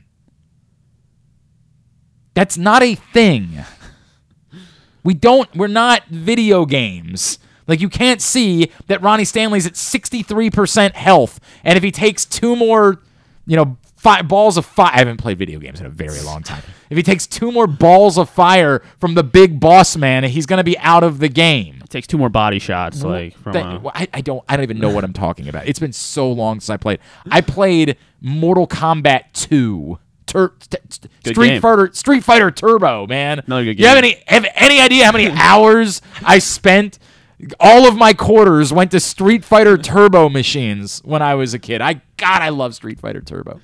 Um, but the point being, like, we like to, to to think we're so smart by saying these things. Well, if he's at if he's at sixty percent, he shouldn't go. They have no idea what percent he is. That's not a thing. How dumb! When you wake up in the morning, do you always feel one hundred percent? You're just making things up, dude. I only feel about uh, seventy-seven percent of myself today. Like you're just making s up. Either you're healthy enough to play or you aren't. That's the very simple question. Are you healthy enough to play? If you are, you're gonna play. Now, it's more unique in the J.K. Dobbins situation where it's a position where you have some depth. And they might specifically have something in mind to work his way back into being the primary back. They're probably not going to do that at left tackle. That's a bit more of an important position. I don't think they're going to say, hey, dude, go out there and play 15 snaps on Sunday, see how you feel. I guess they could. It's not impossible, but it's not something they typically do. So either he's healthy enough to play or he ain't. Okay, let's get a tidbit. Tidbit of the day is brought to you today by your local Toyota dealer and buyatoyota.com. The Toyota Tacoma. What are all these papers doing? Uh, I don't know. I saw those when I came. in. that must be from uh, the guys on the Saturday show who just didn't bother to throw away all of their. all their what I like reads? I like those guys, so I'm not going to trash them. But uh, yeah, they just kind of leave me all of their trash from Saturday. The Toyota Tacoma comes in a range of models and trim lines. You can choose the perfect Tacoma to reflect your unique personality and driving habits. Check out buyatoyota.com for deals on new Tacomas from your local Toyota dealer today. All right. Um, uh, I'm sure you saw Griffin's gratuitous grouping. I went three for four. Ah, I ah, I what'd you miss? I missed on the Leeds bet on the soccer bet. My my stupid Leeds. They played. They played like absolute garbage. And of course, you're a Brentford. Leeds fan because Because when I start first started playing FIFA, I wanted to take a team from uh, the Championship League and promote them to the Premier League. So I picked Leeds, and then I just stuck with them. Sure. Yeah. Sure. So big Leeds guy, and they played one, they played one- one year Saturday. one year I put my when the when when people in America started to pretend to be uh, Premier League fans was around like 11 12 there was like a big push because I want to say NBC that was when they got the Uh. rights. And so there was this huge push and everybody was like all of a sudden all these people were pretending to be Premier League fans. And so I put my fandom up uh, for grabs. I said I I will accept bribes. Whatever people are willing to bribe me with I will give them my fandom. And there were a group of uh, Chelsea supporters that were like, dude, we'll bring you out here. Your food, your drinks are all on us, on wherever they, it is they got together to watch the games on a Sunday. And I was like, all right, you got it. And I was a Chelsea guy, and I was a Chelsea guy through and through. I was the biggest Chelsea fan. I made up all these songs. I would sing them on the air. I would the whole thing, right? You're an entrepreneur. Oh man, You're I was I was the all over. I went out, had the time of my life.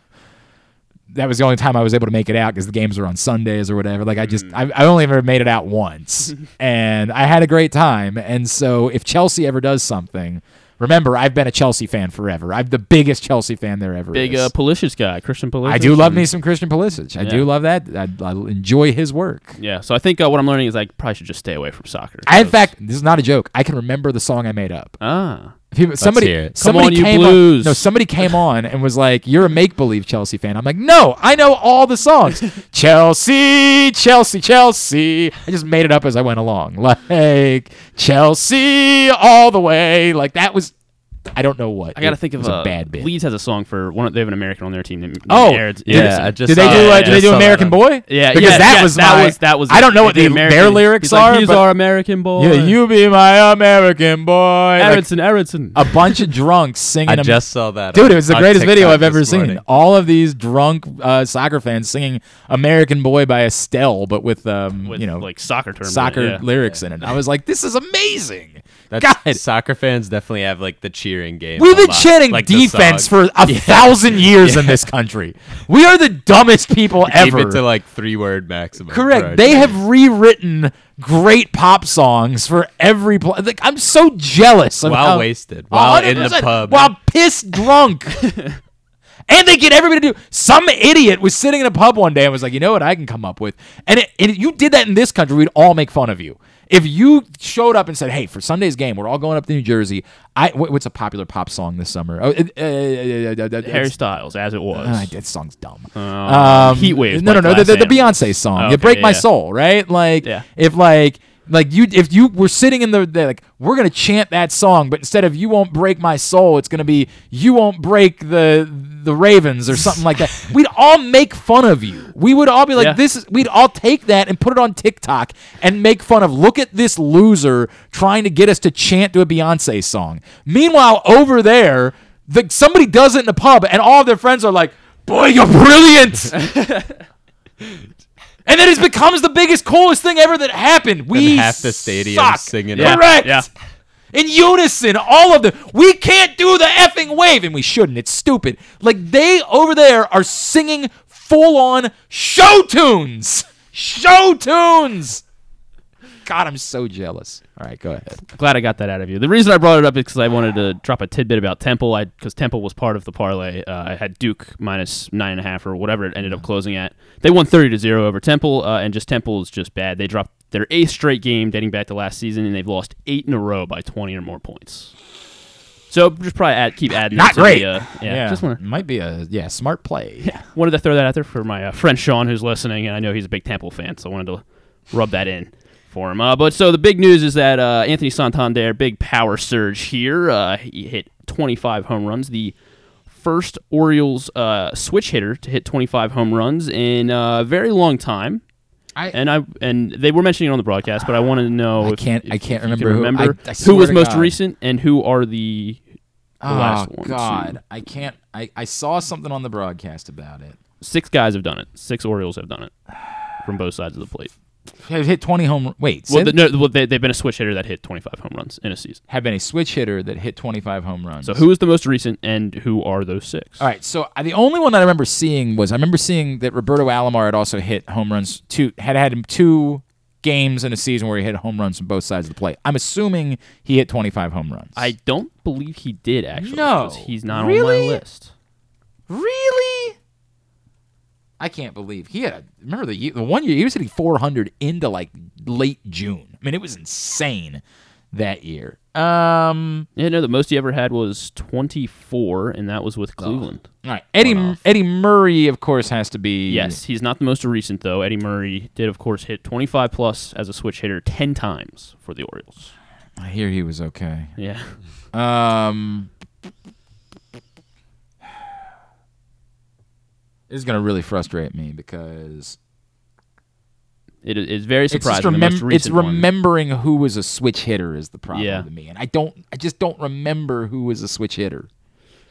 Uh, you you might have to. Unfortunately, The most Ken recent Singleton was a switch hitter. He wasn't was, and he was actually the he did it in 1979, not the most recent, but he he has the most switch Okay. hitting switch hit home runs uh, in a season for the home Orioles. runs by a switch hitter. Yes, I gotta figure out how I'm yeah, there's that. no there's no way to Yeah. you, you can't hit a switch hit home run. Like that's not a thing you can do.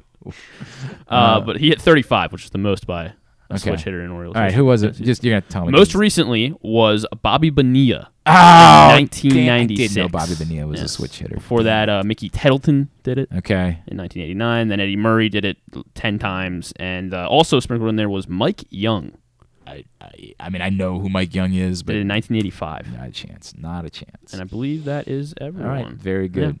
Tubular is brought to you today by the print issue of Press Box, which is available right now for free at your neighborhood Royal Farms. Mike, uh, uh, Ernest goes to work. Hold that up. That is a mouthful, though, to just. And I don't think we can get that. Can we? We can't get that on the screen, can we? Ernest goes to work. I'll have to work on, I'll have to work on like that. across his forehead. Something like that. We'll figure it out. Uh, that's the new print issue of Press Box. It's available free at your neighborhood Royal Farms. They have hundreds of locations around town where you find Press Box. Read it all, pressboxonline.com. Mark Andrews is on the cover. Great cover story from Bo Smolka. Go pick it up today. It's also brought to you by Glory Days Grill, where uh, we're a week away from the start of the fall seasonal menu. I can't give, I can't tell you anything just yet, but I'm looking forward to it. They always, of course, have the best ribs, wings, and burgers in the area. GloryDaysGrill.com. Here's what's coming up tonight: uh, Blue Jays Orioles, seven o'clock on MASN. Mitch White and Kyle Bradish, the pitching matchup. Um, the uh, Nationals Cardinals 745 MASN 2 Twins Yankees at 7 on TBS MLB Network Giants Dodgers at 10 US Open coverage getting underway in a few minutes. Matteo Berrettini is first up. Of course all this is they're into the quarterfinals at the US Open so there's no more overlap. All of the matches will be played you know independently. They won't be flipping over to something else. It's just one after another on uh, uh, Arthur Ashe Stadium. Matteo Matteo Berrettini is up first and Ons Jabeur against Ajla Tomljanović, and then tonight, Coco Gauff and Caroline Garcia, big one. Nick Kyrgios and Karen Khachanov uh, throughout the day. So U.S. Open coverage today starts on ESPN. Actually, it's on ESPN all day today.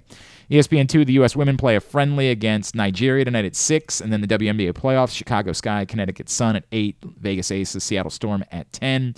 USA for WWE NXT tonight at 8. And of course, the most important thing tonight on uh, Facebook, if you can't join us, and if you can't join us, shame on you.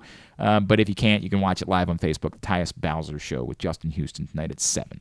Um, some non sports highlights. couple finales tonight. Uh, Hard Knocks comes to a close with the Detroit Lions, the fifth and final episode of this, what, season 18, I think? Which is definitively their Super Bowl. Yeah. Um, and then uh, season four finale of What We Do in the Shadows as well. Um, the final installment of the Untold uh, Netflix series. Uh, it's the Race of the Century. This one is about uh, the 1983 America's Cup sailing competition. That saw That does not do much for me. yeah, uh, big upset there for If you over the New so. York Yacht Club. So If you say so. Never I'll know. probably skip this one. Um, and then uh, That's the end of the season? They they did four episodes of the Untold series. Did, did they do something? Did I miss Manti Te'o, Tim Donaghy, and what? And this? Yeah, then there was another one. Um, There was? Yeah, I forget what it was, but there was. Yeah, I there was forget another too. one. I remember seeing it. There was a, The Mardy was Fish fourth one was last year. Yeah. I- there was there was I forget. All right, whatever, whatever. we We check- don't have- we don't have time. We don't have time. We gotta go. Uh, Ryan Fitzpatrick's on Seth Meyers. What? Yeah. to do what? I don't know. So weird. Talk about to uh, promote, NFL. to promote "Don't Worry, Darling." By the way, Is that what? I what is? Wait, is he in Did you see all the dra- no? Yeah. Uh, then why this is would all anybody was talking about this Yes, weekend yes, was the drama with Harry, Styles, Styles and and his Chris Pine era. and Ditto. Well, what do you think? Olivia Wilde. I don't. I, did he spit or not? I don't Yeah. know. I can't. I can't tell. I cannot. A lot of people think Harry Styles is a dirtbag for some reason. I guess because he he broke up Jason Sudeikis and Olivia Wilde. But apparently he didn't. They were broken Right, up for a right. while. Uh, Whatever. I don't want to talk about it. I don't. I'm not. You can't get me to do this. I'm Team This would be a young topic for young Save youths, that. though. Yes, this would be a topic for young youths. It appears to be very popular. Not for me. All right, uh, we got to go. Thank. Hey, uh, uh, uh, Ernest goes to work. Are you on uh, any of the social medias anywhere that people can maybe give you a follow? Uh, I am Visco, on- perhaps. Uh, not that one. Uh, Instagram at Yeah, Micah.ernest. please don't show me. I, I I'm concerned that uh, you've got a, a lovely picture. I'm sure that's your girlfriend on your phone cover, but Oh, um, yes. but but I'm I'm too old to see pictures like that. Uh, sorry, what is it? Uh, Micah.ernest on Instagram. Um, that's the main thing. Okay, all right. um, then follow him there. Thank you. Uh, thanks today to uh, Joe Serpico. Thanks also to the Hall of Famer James Lofton, as well as to Gabe Lacques. We'll get all of it up in the greatest hits section of the tab at glennclarkradio.com. Uh, anything tomorrow? Um, we're gonna try and stop at Towson football. Okay, Tyrell And- Pigrom. Yes, right. and hopefully talk to someone from Bowie. Okay. Bowie Bay Sox. Big push. Yeah. Big push tomorrow, plus uh, presumably part one of the Tyus Bowser show with Justin Houston. All right. Uh, thanks to everybody at Pressbox, all of our great sponsors and partners, including Glory Days Grill, Royal Farms, Casa Sin, Great Eights Memorabilia, the FanDuel Sportsbook at Live Casino and Hotel, Maryland Vascular Specialist, the all-new Ginsu Grill, the Baltimore Orioles, the Maryland Lottery, Guilford Hall Brewery, your local Toyota dealer, buyatoyota.com. Thanks to Griffin at Griffin underscore Bass. Follow us on Twitter, Instagram, and TikTok at Glenn Clark Radio. Have a great Tuesday night. Uh, go Birds. Duke sucks. Ohio State sucks too. If you're with us on Facebook or on video, give us a minute, refresh, come back. If you're with us on audio, do nothing. Simply the Bets is next.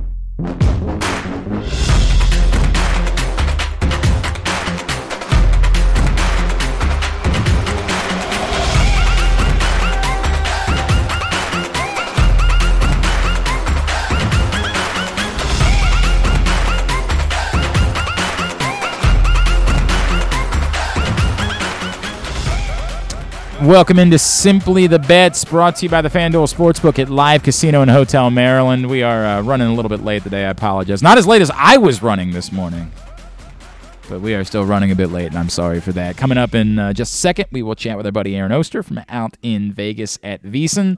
Then later on, we will head into the FanDuel Sportsbook at Live Casino and Hotel Maryland, where we will be joined by our friend Leon Twyman, the general manager of the FanDuel Sportsbook. That is all coming up. Oh, man, what a week. U.S. Open, baseball, college football, NFL, UFC. There is so much for you to try to bet on and win some money this week in the FanDuel Sportsbook at Live Casino and Hotel. And let's try to win some money right now. Hopefully, he'll have a better week than he had a week ago. He is our buddy Aaron Oster from out at VSiN in Vegas. And he's back with us now here on Simply the Bets. Yuck. Rough week last week, pal. Yeah, college football was uh, not very nice to me last week. Yeah, not great. Um, I had a terrible college football week, by the way, too. I had a brutal college football week. I had I had Maryland to cover. I had Ohio State to cover. I had uh, I had Oregon covering. Ooh, ooh. I only I only missed that one by about forty points. That's all. no biggie. Uh, it was a rough week, but you know what? That's the way it goes. You just got to get right back out on the horse, and you got to go try to find. The great thing about gambling, right? Yep. There's always more games next week. Uh, we, of course, with Aaron, he makes his uh, five L's every week his local, his long shot, his long term, his lovable, and his loser bets for the week. Let's begin locally. What do you like? This game is so. I, I'm going to start with the Ravens game, of course. Week one. Got to do it. I'm not going to do something crazy and go off. I'm going to play the Ravens game. But man, is this game tough just because there's so many unknowns with the Jets. Obviously, the Ravens, you know, coming back from injury, you don't know ex- from all the injuries they had last year. You don't exactly know what they'll look like. I'm kind of just staying away from the side and total on this one because I don't like betting into a game where there's so many unknowns.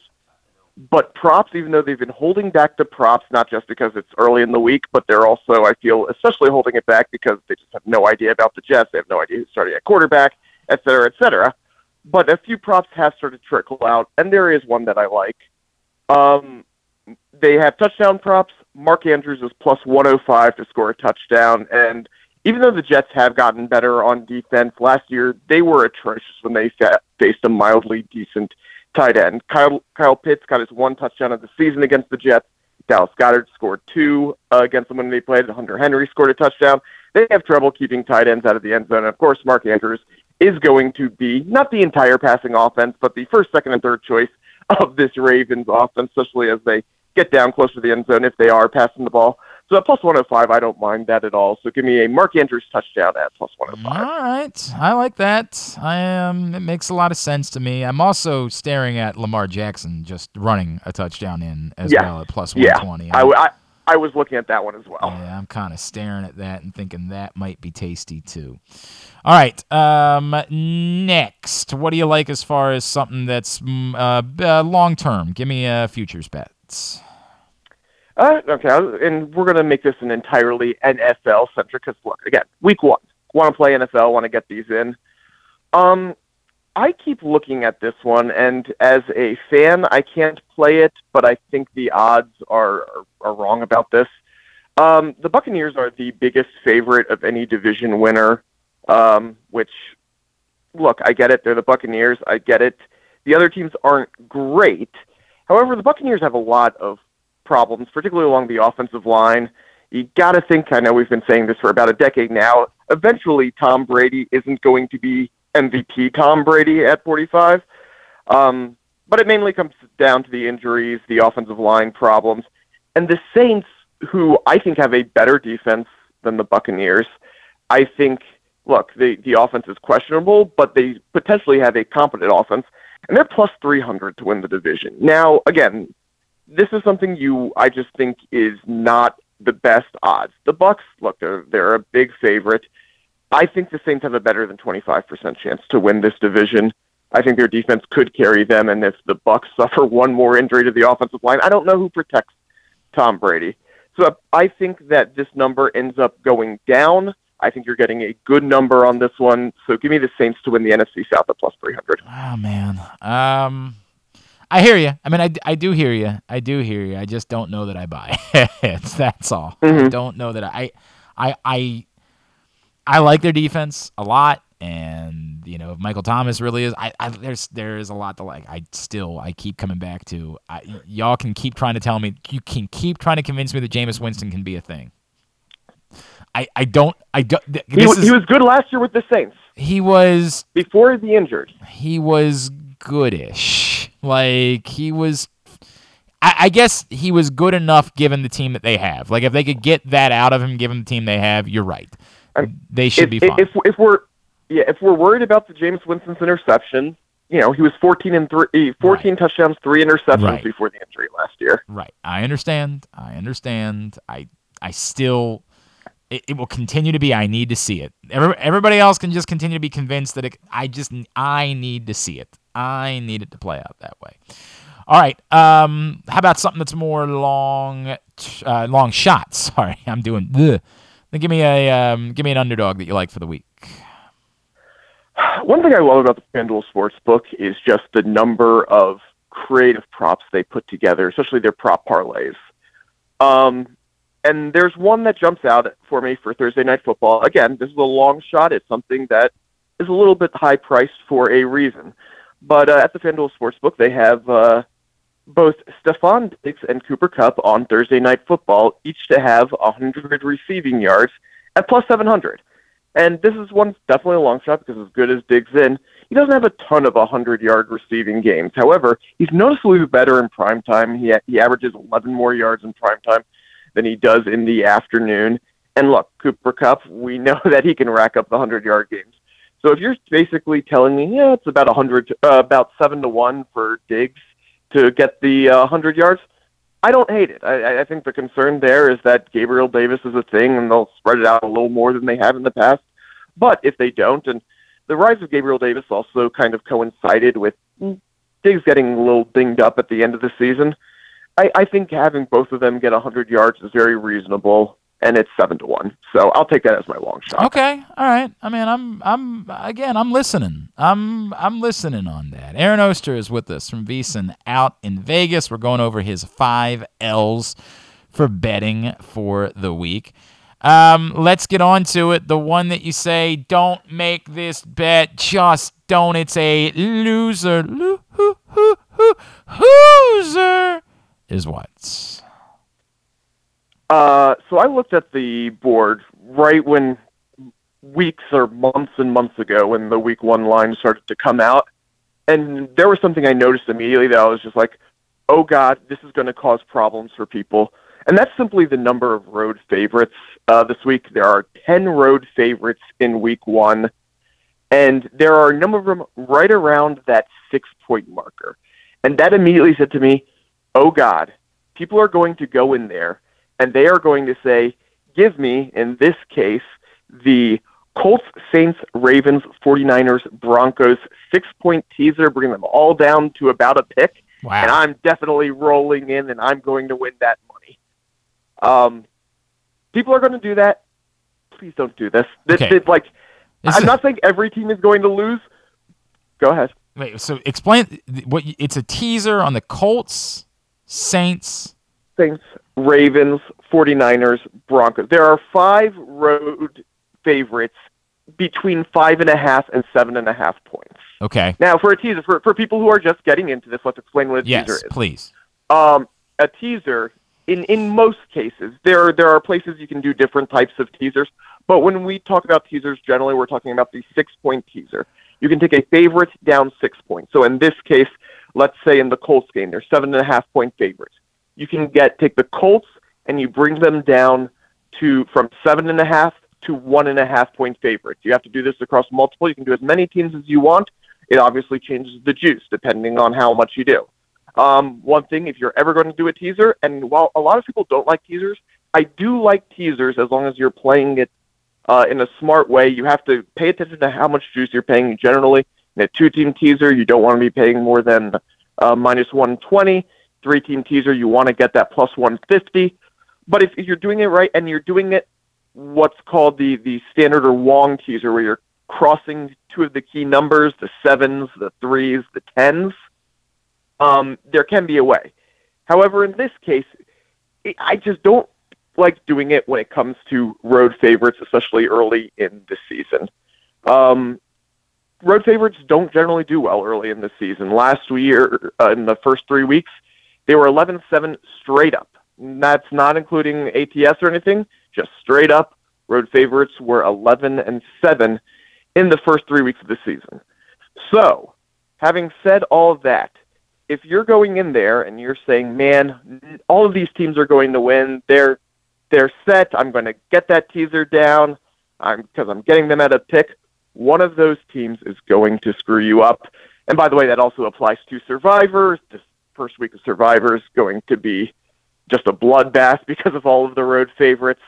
But um, just don't assume that just because a team is a big favorite that they're going to win. Okay. All right. Yeah. I'm I'm intrigued by this, right? Like this is an intrigue. This is a very complicated loser bet. Um, and I'm playing around with it. Someone's going basically, yeah, someone's going to screw you up, is what I'm saying. I don't know who it is, but don't do the blanket teaser across the board. All right. So for I'm just just to play around with those five teams that Aaron mentioned: Colts, Saints, Ravens, 49ers, Broncos. If you played a six point teaser on that, you would get that at plus 333. And that seems appealing, right? Because it's five teams that should all win. And at that point, they're all essentially pick 'em. The only one uh, would be the Colts would have to cover a point and a half, right? Presumably, if they're winning, they're winning by more than. uh, But it, basically, what he's saying is, if you played a six-point teaser, those all become pickums. Yes. And that looks. But you like- have to win every single one. Correct. It looks like an appealing bet with plus 333 odds, right? You say there's an opportunity to make some money. You put you put 50 bucks on that, you're coming back with like what 175 bucks, something along those lines, right? Like it looks like an appealing bet. But I get what you're saying. One of those teams ultimately ends up letting you down. One of those teams um, that they're going up against is a little bit better than we realized they were going to be, or whatever it is. So it's it's a complicated play, but I it's a very interesting. I understand what you're saying. Avoid heavily betting on road favorites. Um, particularly at the time of the year, we don't really know if these teams are actually good or not. So Look, that just just think two years ago, the Colts went down to Jacksonville. Everyone had them in a teaser. Everyone had them in Survivor, and that blew up really quickly. That did happen. There is no doubt about it. All right, and finally, the one that you love, the one that you say, absolutely get there, however you got to do it, hitchhike your way to Hanover and the FanDuel Sportsbook at Live Casino and Hotel Maryland to make this bet. Man, there, there are a few loves I have. I just for Thursday night, I want to give out to uh, Stefon Diggs over five and a half receptions. I think Cooper Kupp over 26 and a half yards for his longest reception. That would have hit 13 out of 17 regular season games last year. It's one I'm certainly going to play. But after saying all that stuff about the uh, the teaser and be careful about the road favorite, my favorite play on the board at the FanDuel Sportsbook, and it's one that you may have to rush out and get because it's moved at just about every other sports book uh, in America, honestly. Um, as much as I don't like doing that big teaser that someone's going to screw it up, I don't think the 49ers are going to screw it up against the Bears. Right now at the FanDuel Sportsbook, the 49ers are minus six and a half favorite point favorites at Chicago. And look, there, you have to be a little bit wary because we don't know exactly what Trey Lance is, and that's the big question here. But I think the Bears might be the worst team in football, and actually, I don't hate that play. If you're looking for another long-term play that you want to get in before the season, the Bears to be the worst, have the worst record at plus 750 is not quite bad. Um, I just don't think. I, there was a quote from training camp that I, I absolutely loved. It was, uh, you know, they were, they were watching the office like, you know, Justin Fields isn't bad. They just don't have talent on the offensive line, wide receivers, running back, Oh, or yeah, tight but end. other than that, other than that, you know, it was just like the Bears aren't good. They don't have talent anywhere across the board. I think that even if you run a toned down version of whatever the 49ers want to do, if, if Trey Lance isn't that guy, if you just run the ball, you do bubble screens, and you just have the defense absolutely bury them, uh, I think that the 49ers are going to win this game. And like I said, I really like it the fact that you're getting better of the number. This line is going to move. It's already moved most other places.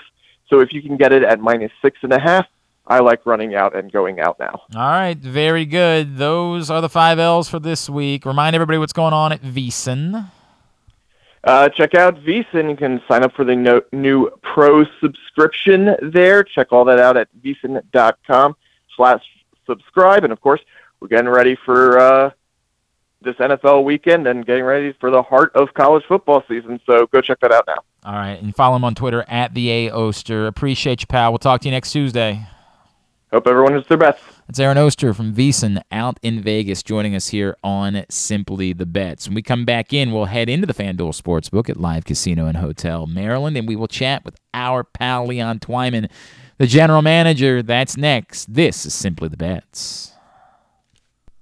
What's up, everyone? This is Tyus Bowser, and I'm excited to tell you that I'm back for season two of the Tyus Bowser Show in partnership with Pressbox and Great H Memorabilia. Join us on Tuesday nights throughout the season as I'll be heading all over town with my special guests, and of course, our co-hosts Glenn and Rita. Or is it Rita and Glenn? What is it? I look forward to meeting you guys and talking a little bit about football and a lot about life. And if you happen to miss the show, you can now catch a replay Friday nights on 1057 The Fan. Get all of your details for the Tyus Bowser Show right now at PressBoxOnline.com slash Bowser. The next Tyus Bowser show is Tuesday, September 6th at 7 p.m. at Guilford Hall Brewery, 1611 Guilford Avenue in Station North. The Tyus Bowser show is brought to you by Maryland Vascular Specialists and the all-new Ginsu Grill. That first sip. That first bite. Mmm. Start your day off right with a delicious breakfast at Royal Farms. Choose from a fantastic selection of fresh Royal Farms breakfast sandwiches and top it off with a rich hot cup of the freshest coffee in the world. At Royal Farms, breakfast is available day and night. It's the freshest breakfast in the world. Real fresh, real fast. Royal Farms. Whether your focus is luxury and comfort, convenience and technologically advanced connectivity, or sporty performance and aggressive styling, we've got the perfect Highlander for you. Check out buyatoyota.com for deals on new Highlanders from your local Toyota dealer today.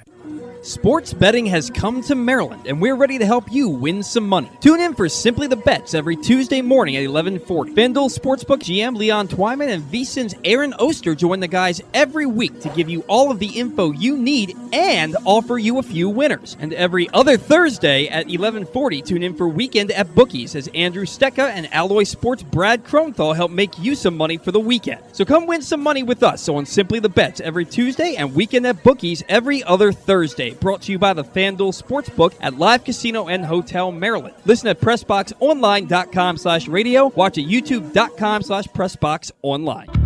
Have you been to Guilford Hall Brewery? Located in Baltimore's Station North neighborhood, Guilford Hall Brewery breaks the craft brew mold with their great handcrafted microbrews and amazing Bavarian style food selections. Join Guilford Hall seven days a week for Orioles, Ravens, and all of your favorite college games. Make plans now to watch the big games, play trivia, or bring your dog for Yappy Hour. They even have free valet service on Friday and Saturday nights. Go to guilfordhall.com for a complete schedule of events, beer listings, and food and drink specials. We'll see you at Guilford Hall Brewery. This is the sound of 70,000 Ravens fans cheering a win.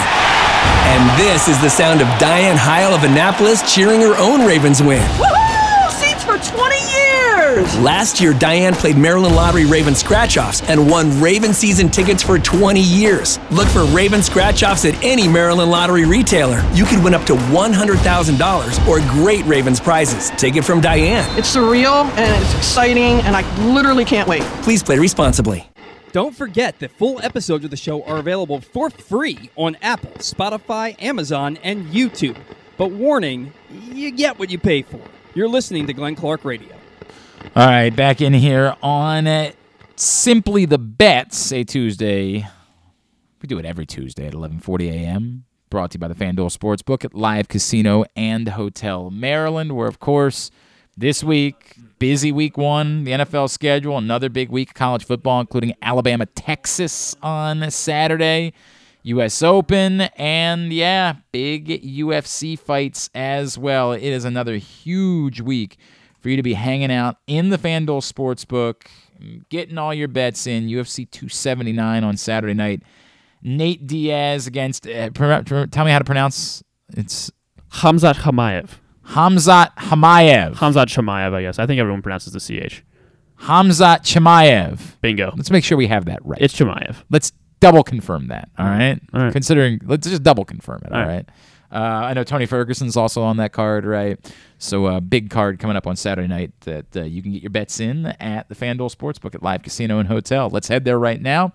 He is our buddy, Leon Twyman, general manager of the FanDuel Sportsbook, and he checks in with us once again here on Simply the Bets. What's going on, man? How are you? Hey, good. How are you? I'm good. Um, remind everybody, is there still time for them to get in to try to be a part of the FanDuel Combine on Sunday? Yes, there is still plenty of time. We're actually taking uh, those signups all the way until the day of the event, up to 5 p.m. on September 11th. So there's plenty of time to get in there. So explain what in order to get in, and or if you want to participate, I guess let's go twofold. If you want to participate, what do you need to do this week? And two, if for people that still don't know, what is the FanDuel Combine? So the FanDuel Combine, basically what it is, it's, it's just a big NFL kickoff party that we're hosting inside the hall here at, at Live Casino. Um, all you have to do is place a $50 football wager. It can be on NFL, can be on college. As long as you place that $50 football wager, it gets you in the door. Um, and then there's also a draw in once you get in there um, for like some prizes and whatnot. But that $50 bet will get you in there to participate in the combine. So they're going to have some different games there. I do know that they were going to do a 40 yard dash. I think that one got ruled out. Oh, oh, that's a shame because I definitely would have won that. Never mind. they, they, there will be a quarterback toss though, so there, there's going to be a lot of games there. Um, they're they're setting, they're going to have a really nice setup over there. So definitely something fun for everyone to come out and participate in, or even you don't even have to participate. You can just come and hang out, just because you know, as you know, the the hall is a huge venue. Yep. I mean, it holds thousands of people, so we're going to have hundreds of people over there. We're going to have a bunch of foods, drinks, games playing at the same time, kiosks that you can wager on while you're in there, so you're not missing out on the action. It's, it's going to be a good time. All right. So, and all you got to do is go at some point this week and make a $50 football bet of any kind. Correct. And you, you do have to be a live rewards member, correct? Yes, you do have to be a live rewards member. That you're, is correct. You're a live rewards member. You make any sort of $50 football bet and you're signed up. So if you're someone who's thinking about where you're going to spend week one of NFL season, what you're saying, Leon, is you could literally just go show up at, at 11 a.m. on Sunday, get your bet in for one of the games on Sunday, and then wander over to the Hall at Live and hang out at the FanDuel Combine all afternoon. That is correct. I mean, that seems like a no brainer to me. That seems like the best way that you could possibly spend the day. Uh, all that food and the atmosphere and the incredible prizes you can win as part of the FanDuel Combine. That is good stuff, man. Uh, how are the crowds this weekend? And how did you guys? How did the book do for Week One of college football season? So the the crowd was uh, was really good. Um, you know, I was expecting it to be a lot more, but I think people were just waiting for NFL. You know, sport college college sports it brings out a lot of people, but NFL just brings out you know just a ton more people just to just to come out and and hang out at the sports book. So still a good weekend. We did pretty well in the book. Uh, we did have a lot of large payouts. Um, I think the biggest one I saw on here was twenty five bucks to win eleven thousand. So we had uh, we had some large payouts, but we still did pretty well for the book as well. Do you remember? Uh, you remember what that uh, what that bet was by chance? So that bet was actually it wasn't even uh, wasn't even football. It was baseball. just a just a bunch of different uh, baseball bets. Yeah. So um, it was actually some home runs. It was home runs and then match winner doubles. So some really high plus odds on those on those. It was a it was a four pick. So twenty five bucks for all that money. Insane. That's crazy, man. That's crazy. Uh, I would have thought. I, it felt to me like all the action was coming in on Ohio State. Did, did that help you guys out that they failed to cover on Saturday night? Yes, that that did actually help us out. That's there was a, there was a ton of money on Ohio State. I had money on Ohio State as well. Yeah, yep. As did I. As did your pal Glenn have some money on Ohio State. Those sons of bitch. All right, never mind. I'm sorry. I'm, I'm getting a little. I'm getting a little carried away. Uh, he is Leon Twyman. He is the general manager of the FanDuel Sportsbook at Live Casino and Hotel Maryland. Um, of course, this week is NFL Week One, and I'm assuming even with the FanDuel Combine going on, it's still probably going to be a mob scene in the sportsbook on Sunday. Oh, it's going to be absolutely insane in here, and the, the whole weekend in general. I mean, we have UFC 279 on Saturday. We're going to have college football Saturday. We're going to have people coming in trying to get their NFL bets in on Saturday, and then of course you have Sunday where everyone's going to show up. Then, like it, it's just going to be a madhouse, and I'm absolutely looking forward to it. And of course, I have I'm waiting for the action. I, I know when you're 100 foot uh, media wall, you're going to have obviously uh, the Ravens Jets game up on Sunday at 1 o'clock. And then, of course, at 4 o'clock, you'll have uh, the U.S. Open final up, obviously, on the, uh, the, the uh, media wall because that's what everybody's going to be there to watch and bet on, correct? Like, that's the, that's the big thing that's going on on Sunday. That is correct. Yeah. So, so it, it it's just going to be big. By the way, by the way, Um, we're, we're kidding. We're, we're kidding. The football games will be on the screens. We're kidding. We promise you, it'll be the football games. On, the, the, the U.S. Open final will be on a screen. Like you'll be able to see it'll be on it'll be on the screen, Yes. a screen, like you said. Yeah, but it will not be the primary featured thing. We all understand. Although I am very excited about the possibility. It could be Maryland's own Frances Tiafoe playing in the U.S. Open final on Sunday, which would be Hey, never know. We, we might get that request. You know, wild, wild, man. If that were the case. Um, remind everybody about betting pads. So the bet pads, uh, as of right now, it's a twenty dollar minimum. You can go up to the tills, talk to a ticket writer, ask for a QR code to fund your session on the bet pad. Go back to your seat, scan that QR code in the bet pad, and you have your own kiosk in front of you. It's a mobile kiosk. They call it a miosk. That I love that miosk term. I'm going with that, man. It's the exact same. You're used to it. All you know exactly how to interact with it. Um, and it could not be more convenient as far as getting your bets in. I mean, it is the most convenient way that you could go about, it, especially on days like Sunday where you're going to get in there and you're going to be hanging out there all day long. Um, it could not be more convenient. Uh, anything else that jumps out at you that people need to know about before they head down that way this week, Leon? So uh, yesterday we actually started our free bet promo. So it wasn't supposed to start until later this week, but it started yesterday. So if you place a twenty-five dollar parlay, any parlay, um, you will actually get a five dollar free bet for every twenty-five dollar parlay that you wager up to fifty dollars. All right, hang on, hang on. This had a lot of moving parts. You got to you got to remember. I'm I'm a dumb guy, so walk me back through it one more time. So, so what it is is that if you place a twenty-five dollar parlay, Yep. any parlay, you'll get a five dollar free bet voucher. Wow. And you can bet up to basically you can get up to fifty dollars in your one session of a free bet. So you're So- saying if I'm if I make twenty five or ten different twenty five dollar parlay bets, I can get correct. I can get 10 five dollar free bet vouchers. Correct. Wow. Oh man. And the only the only the kicker with that is that the um, those free bet vouchers you have to place those on a plus five hundred or more odds Oh. parlay. Oh, well this see this is interesting, right? this is interesting because this could end up getting you a huge free win.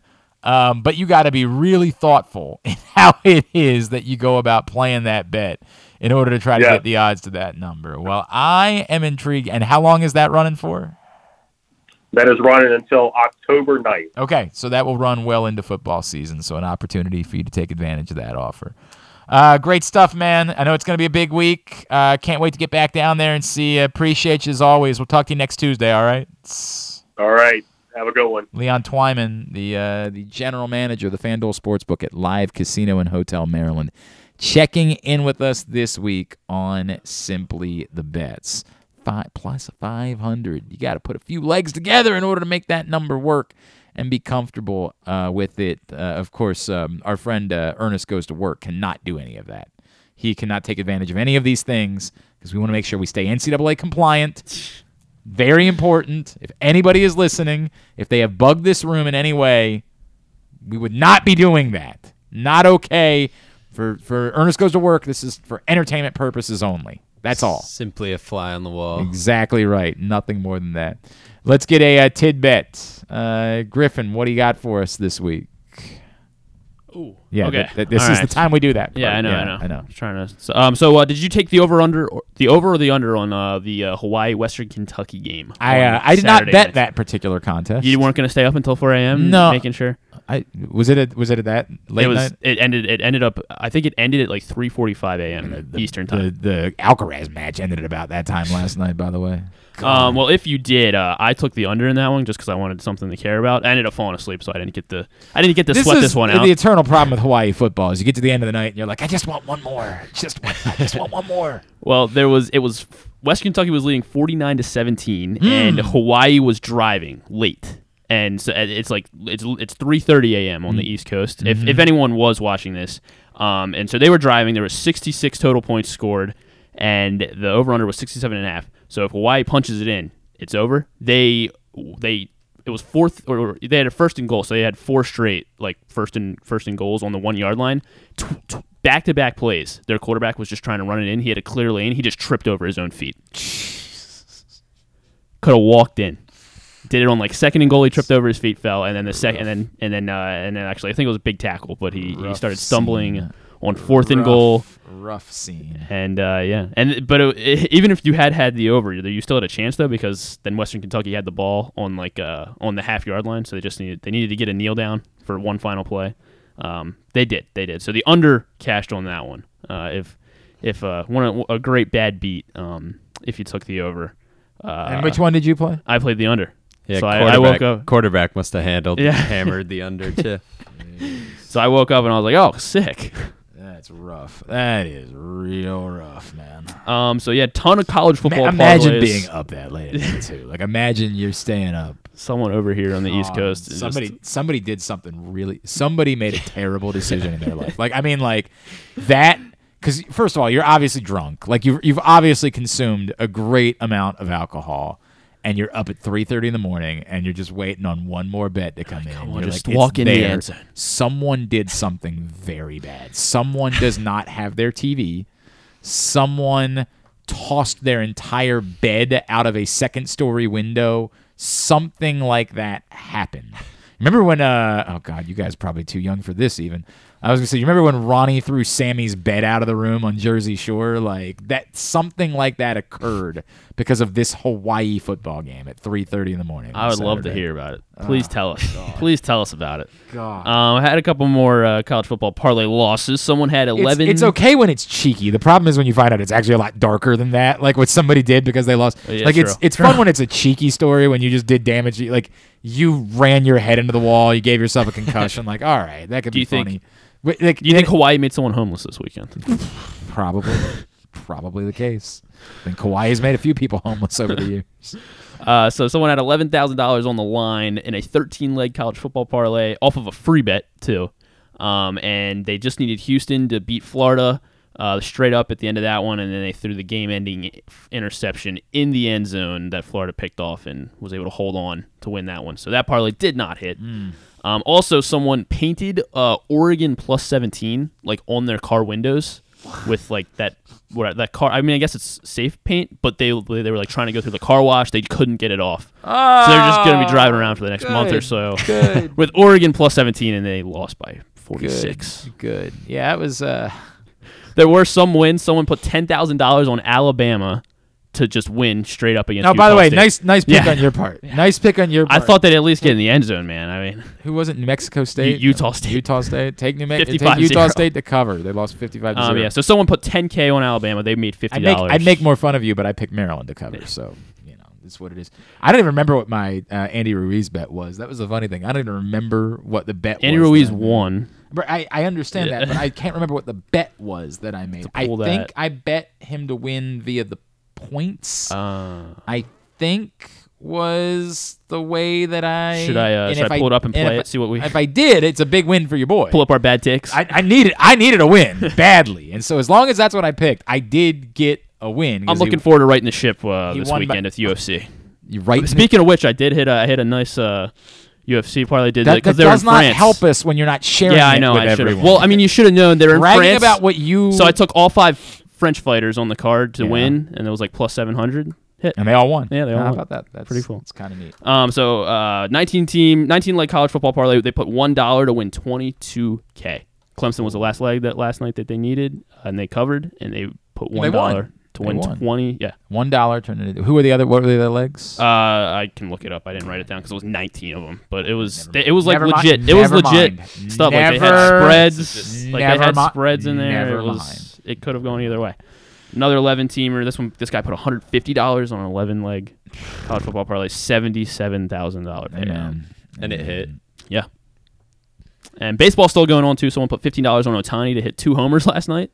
Twenty-eight to one. He hit two homers They last did, night. he did indeed, and they lost, didn't they? Uh, no, they did what they actually. they won the that one. did, right, yeah. They won like nine So this zero. was not a tungsten arm situation Yeah. last night, but that's neat. All right, very good. Uh, thanks to Aaron Oster. Thanks to Leon Twyman for joining us. Uh, we will be back next Tuesday for the next Simply the Bets. Uh, enjoy your week down in the FanDuel Sportsbook at Live Casino and Hotel Maryland. May the odds be ever in your favor.